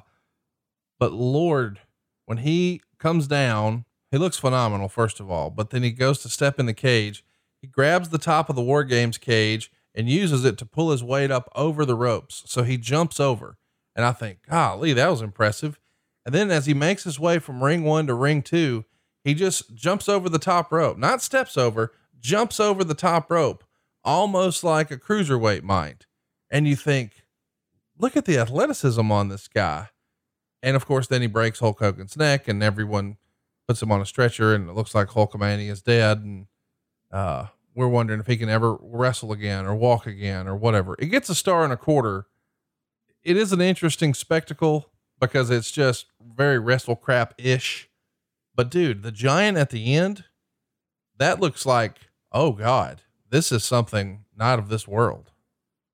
Yeah, no, I, th- I thought the finish was great. It, it was effective and it was believable. Like the last 30 seconds but everything else and and I think and again I know this is my own weakness as a human being and something that I try to overcome but the zodiac I mean whatever whatever joy it was even possible for me to find whatever positive elements of this match that would have been possible for me to find However, I would want to wax nostalgic and talk about my friends who were part of this match is all completely overshadowed by how fucking nauseating it was to see the Zodiac in the ring. He killed it for me. Not that the rest of it was spectacular by any stretch of the imagination. I'm not suggesting that. Don't get me wrong. I am suggesting, however, that regardless of how good that match could have possibly been on paper or otherwise, having the fucking Zodiac, Brutus the fucking Barber Beefcake in that match took it all down the sewage pipe. Well, that's how I feel about that. The uh, buffer calls for the medics to come to the ringside area. Bobby Heenan's going to laugh and celebrate, and we go off the air. When it came to the readers of the Wrestling Observer, they thought Brian Pillman and Johnny B. Badd had the best match of the night. Slight margin over Flair and Anderson. I think you and I both go Flair and Anderson. If it, if I weren't such a fan of those two guys personally, in real life, et cetera, et cetera, I might could be convinced the other way. But I just grew up an old Horseman fan, and now I know those guys pretty well. So I'm going to go with that one. But I don't think there's a wrong answer. The readers of the Observer actually kind of liked it. They gave it 40.5% thumbs in the middle, 25% thumbs up. So if you combine those two, it's 65% middle and up, 34.5% thumbs down. There is some good stuff on this show, but Lord, there's a lot of bad stuff. When it came to the worst match, believe it or not, War Games didn't win. It was Pittman and Cobra who won that poll, followed by Harlem Heat and Dick Slater and Bunkhouse Buck. War Games actually came in third for worst match, which really shocked the hell out of me on paper. But watching might it back, been, might have been the finish. yeah, maybe so. Might have, yeah. It's it, and I think that's and I didn't mean to interrupt you, Conrad. I know that's rude, but I, I think that's an this is an example, and I think I suggested this sometimes or alluded to it. You can have a really bad match, you can have a really average match, but if you've got a really great finish, people forget the really average match or bad match. People people forget a missed spot or something that didn't go wrong in a match or didn't go well in a match. If the finish is good, and conversely, you can have a great match with a shitty finish. And by the way, I want to go back to uh, DDP and Renegade. That's another thing that I pointed out in my notes is the match overall. Look, context. You know, Renegade was what Renegade was. He was green at the time. So let's just agree to agree to that. And that being said, I think overall the match was pretty decent. Um, but the finish sucked. The finish was an afterthought, which again, very consistent theme. Looking back on this show over the last couple of years, consistently one of the things I see is even when you have a good match, more often than not, it's a shitty finish. I think the War Games match on this particular pay per view was the was the opposite of that. The match itself, the characters in it, the ridiculous story leading up to it, all of it was marginal at best. But this finish and getting Giant over as a real scary motherfucker worked pretty well, and it allowed people to kind of forget about all the other stuff because they were excited about the Giant. Well, it was uh, quite the spectacle. Go out of your way to see it. It just it knocked my socks off. What a visual. Let's get to some questions here on the show. By the way, if you've got a question for next week's show, it's easy for you to participate. Just follow us over at 83 weeks. And next week we're doing something that you know you talked about earlier, maybe enjoying a little herbal essence. How about AWA Team Challenge 89 next week? That's going to be something to talk about. Yeah, I think I'm going to have to head down to Denver, make a quick trip. Let's get to some questions here. Ben wants to know I heard that during this time, Hogan was getting a sizable negative reaction, especially in southern cities. When did you first notice a little bit of Hogan boos, and what were you trying to do to mitigate them and that Hogan hate inside the crowd? Um, why? You know, I think the first couple of weeks, the first month or two with, with Hogan being in, everybody was, even people who were kind of anti Hulk Hogan and all that were, for the most part, fairly supportive. They were excited about seeing something different and what could be. But I think after the, the new car smell wore off, so to speak, um, that you began to hear more and more of the kind of anti Hulk Hogan responses. Now, some of that was because of, like I said, you know, last week, some of that I think was a little bit of a uh, blowback from the steroid trials. You know, Hulk got himself into, you know, a couple tight spots with Arsenio Hall and others, you know, and, and lived to regret it. And I think there was a little bit of residual heat from that still. I think there was a good percentage of the audience. I don't know how big, I don't think anybody does. Um, but there was a, a, a measurable, you know, part of the audience that just was, you know, he's a WWF guy. We're WCW, which is, you know, you kind of like that, right? You know, if you can make it work for you, which we eventually did. But um, there was some of that going on there. And I think there was also a percentage of the audience, I think a much smaller percentage overall, that was just like, ah, been there, done that. And and it wasn't until Hulk Hogan turned turned heel and we launched the NWO that that same audience that was kind of like yeah I've been there done that man. I've been watching this guy for five eight ten years.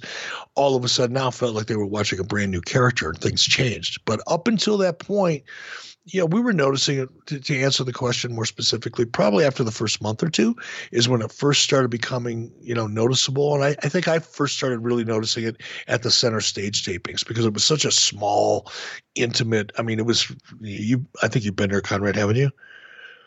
Yeah, absolutely. yeah. When you're, you know, when you're, you know, where the ring was and you're surrounded, it's kind of a bowl and it's a very steep kind of grade in the seating. You, you feel like everybody's like right on top of you or right on top of each other. So whatever people are saying, thinking, feeling is, is kind of a, um, exaggerated. And that's when I first started noticing it is when he started making his entrances at center stage and you'd hear a spattering of boos and jeers. And because it was center stage, it was just so much more obvious and then over time it it, it got to be more obvious and, until he turned.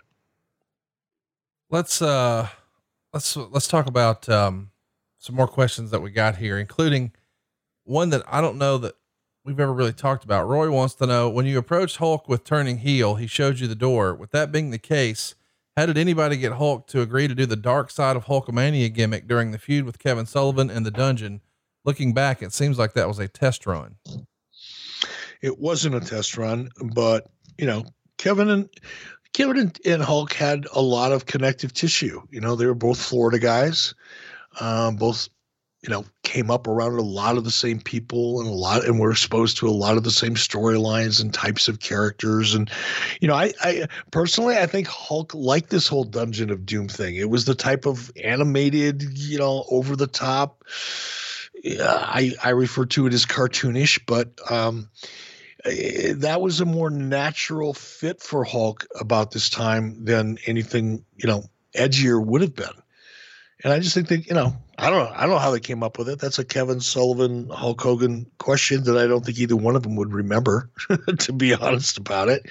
But I think it was just something they came up with. But it wasn't a dry run. It wasn't a test. It wasn't a let's put our toes in the water and see how we like it. It wasn't any of that. It was a coincidence. Uh, Matt wants to know Was there ever a chance you would put the world title on Arn and have a program with him versus Flair in a series of matches? This is actually something that Arn and I are going to discuss on an upcoming episode that we've already got in the can. But one of our listeners wanted to know Hey, was it ever considered that when Arn or when Ric came back from the WWF, what if Arn was champion? And uh, that created a different dynamic that could have led to a cool series of matches too you know, and I know sometimes people hear Arn Anderson world champion. What the fuck? Because he was always sort of positioned as sort of uh, the Robin to Ric Flair's Batman. But I think if you go back and you look at, say, the um, the, the Harley Race era, the Jack Brisco era, the Dory Funk era, Arn Anderson would have fit in like peas in a pod in that lineage of NWA world champions it was only when Flair introduced maybe a little more pomp and circumstance, a little more sizzle that maybe that changed a little bit. But was that ever something you ever gave any consideration to, or something was pitched in a meeting, just like a what if that you recall?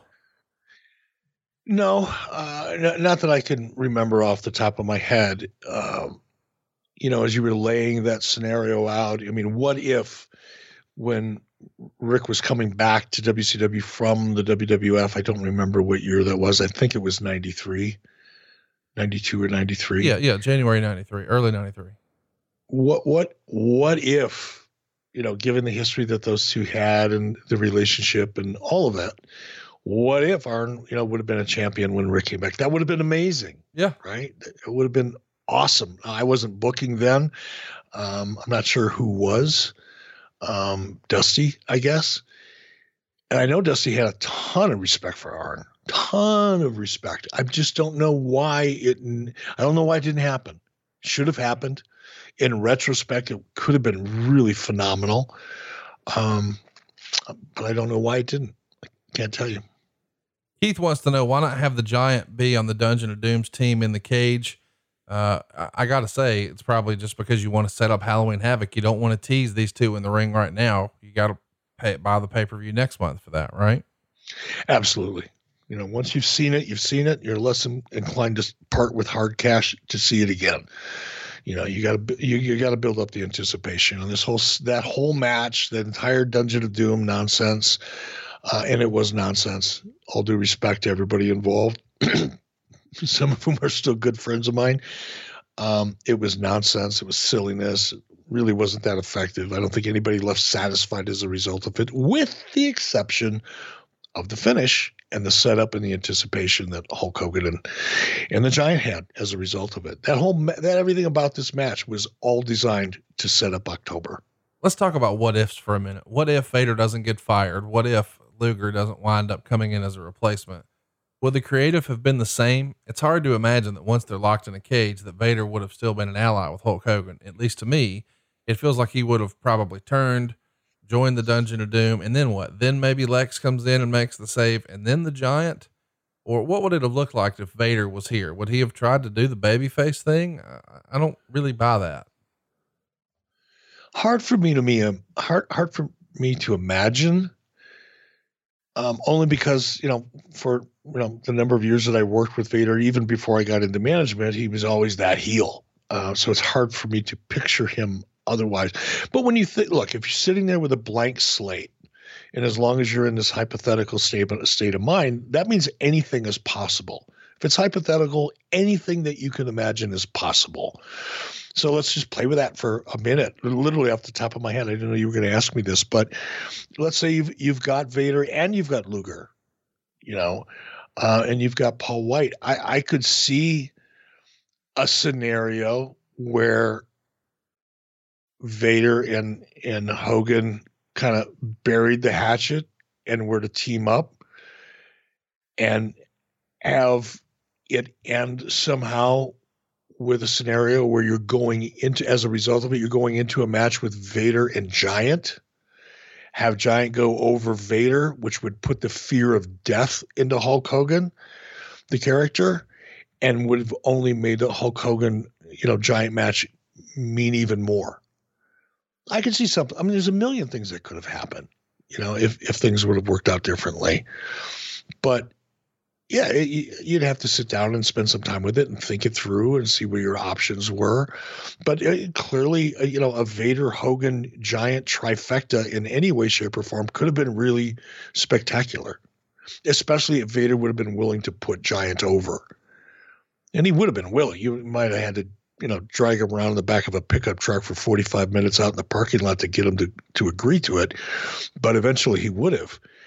And if you could have had that match and and put the fear of God into Hogan so that he was really facing a real threat, not not something just that occurred as as a result of a finish of a match, but somebody that you could really look at as an Andre the Giant type of character, I think it could have been pretty cool. Well, that's going to do it today, boys and girls. We hope you enjoyed Fall Brawl 1995. We'll be back next week for that Team Challenge series from the AWA in 1989. Uh, we're probably going to watch some of it too. So fire up your WWE network with us next week. I don't know that you need to see it without us. I'd hate to make you watch that twice. Uh, by the way, you get all these shows early and ad free when you join us over at adfreeshows.com. And Eric, we've had a lot of fun with Eric Fires Back. And I know we're still working on a mean tweets concept where people who have taken shots at you over the years on Twitter, you're going to fire back, not just celebrities, but fans alike. Uh, but you're doing a lot. Well, let's let's touch on that just a little bit because I've been dying to do this, and and I know you want me to do it, Conrad, and I feel guilty because I haven't lived up to your expectations in terms of my contribution to adfreeshows.com, and that worries me. It, it weighs on me heavily. So I'm trying to figure out a way to do these mean tweets, but I have to say I need material to work with, folks. You got to send me something good. Use your imagination. If you're going to hate on me, hate on me with some imagination and some pizzazz. Bring something to the fucking table if you're going to mean tweet me. Come on, I need the material to work with. And I know a lot of you people out there still deep down inside, you're Dave Meltzer loyalist. You just think I'm the scum of the earth.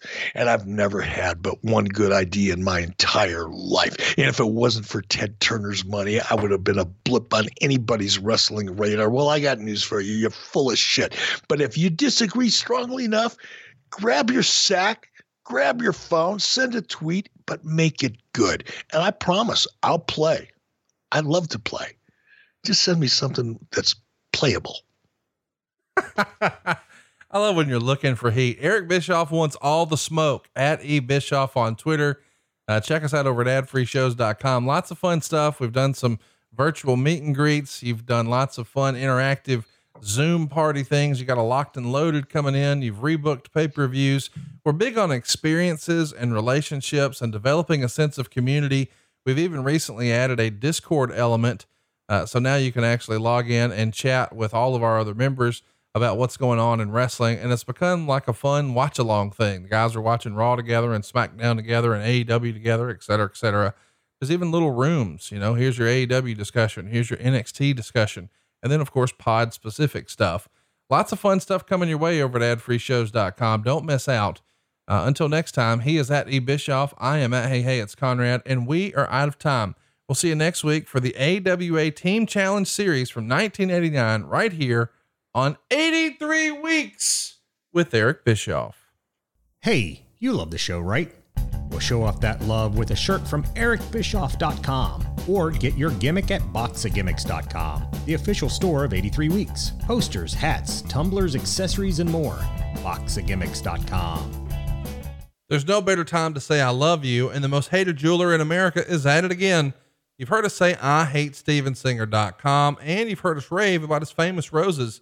But Steven Singer has been selling diamonds and bridal jewelry for four decades. Whether you have someone or something to celebrate, Steven is there for you. Ready to take the next step? Steven has a ready for love engagement ring collection that's no hassle, no risk, expertly picked engagement rings that are ready to go. Don't worry, Steven won't let you mess this up. He's been selling online for over two decades, but recently he's kicked everything up a notch to better serve his friends and guests online. He has real expert jewelers on call to help you find the perfect ring or gift through new virtual video appointments, calls, texts, chats, or emails, all with extended hours. On top of that, he offers the best guarantee in the business with a full 100 day, 100% money back guarantee and free shipping. Interest free financing is available online too, and that's just the beginning. Gifts that say I love you every single day, backed with decades of experience in the comfort of your own home. It's easy. Just go to IHateStevenSinger.com. Fast, free, and safe shipping.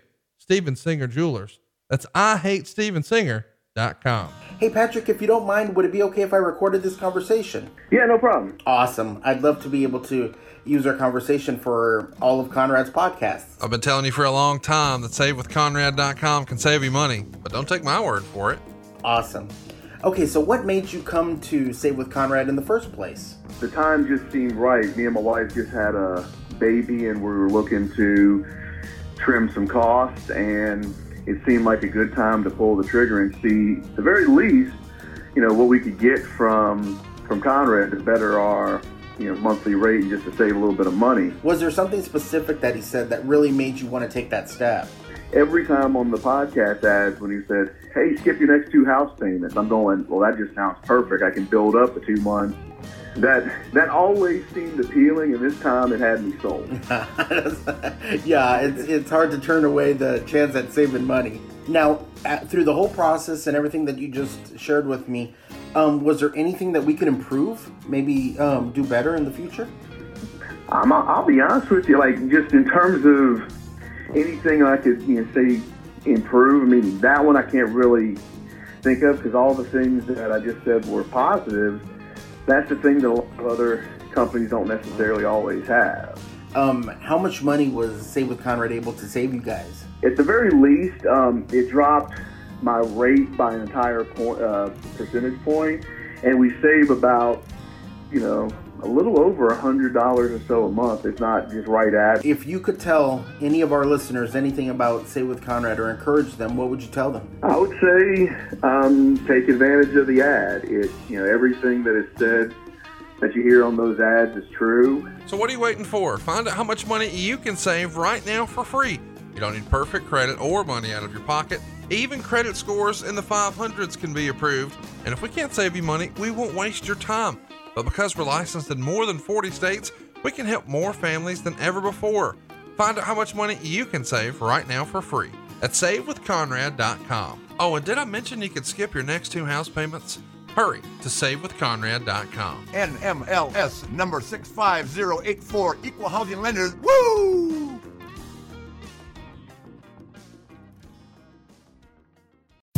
John brings his skewed sense of humor. Jeff brings tips to cut strokes off your next round. Together, it's those weekend golf guys. They'll pay a lot of money to PXG and Titleist and Callaway and on and on and on, right? How many yards do you think you're going to pick up with that extra driver? I think I can get an extra 5 to 10. What if I give you 15 to 20? you pay me more. Jeff Smith right? teaches on the sliding scale. those weekend golf guys, the podcast, part of the Bleav Network. Just search B L E A V on YouTube or wherever you listen.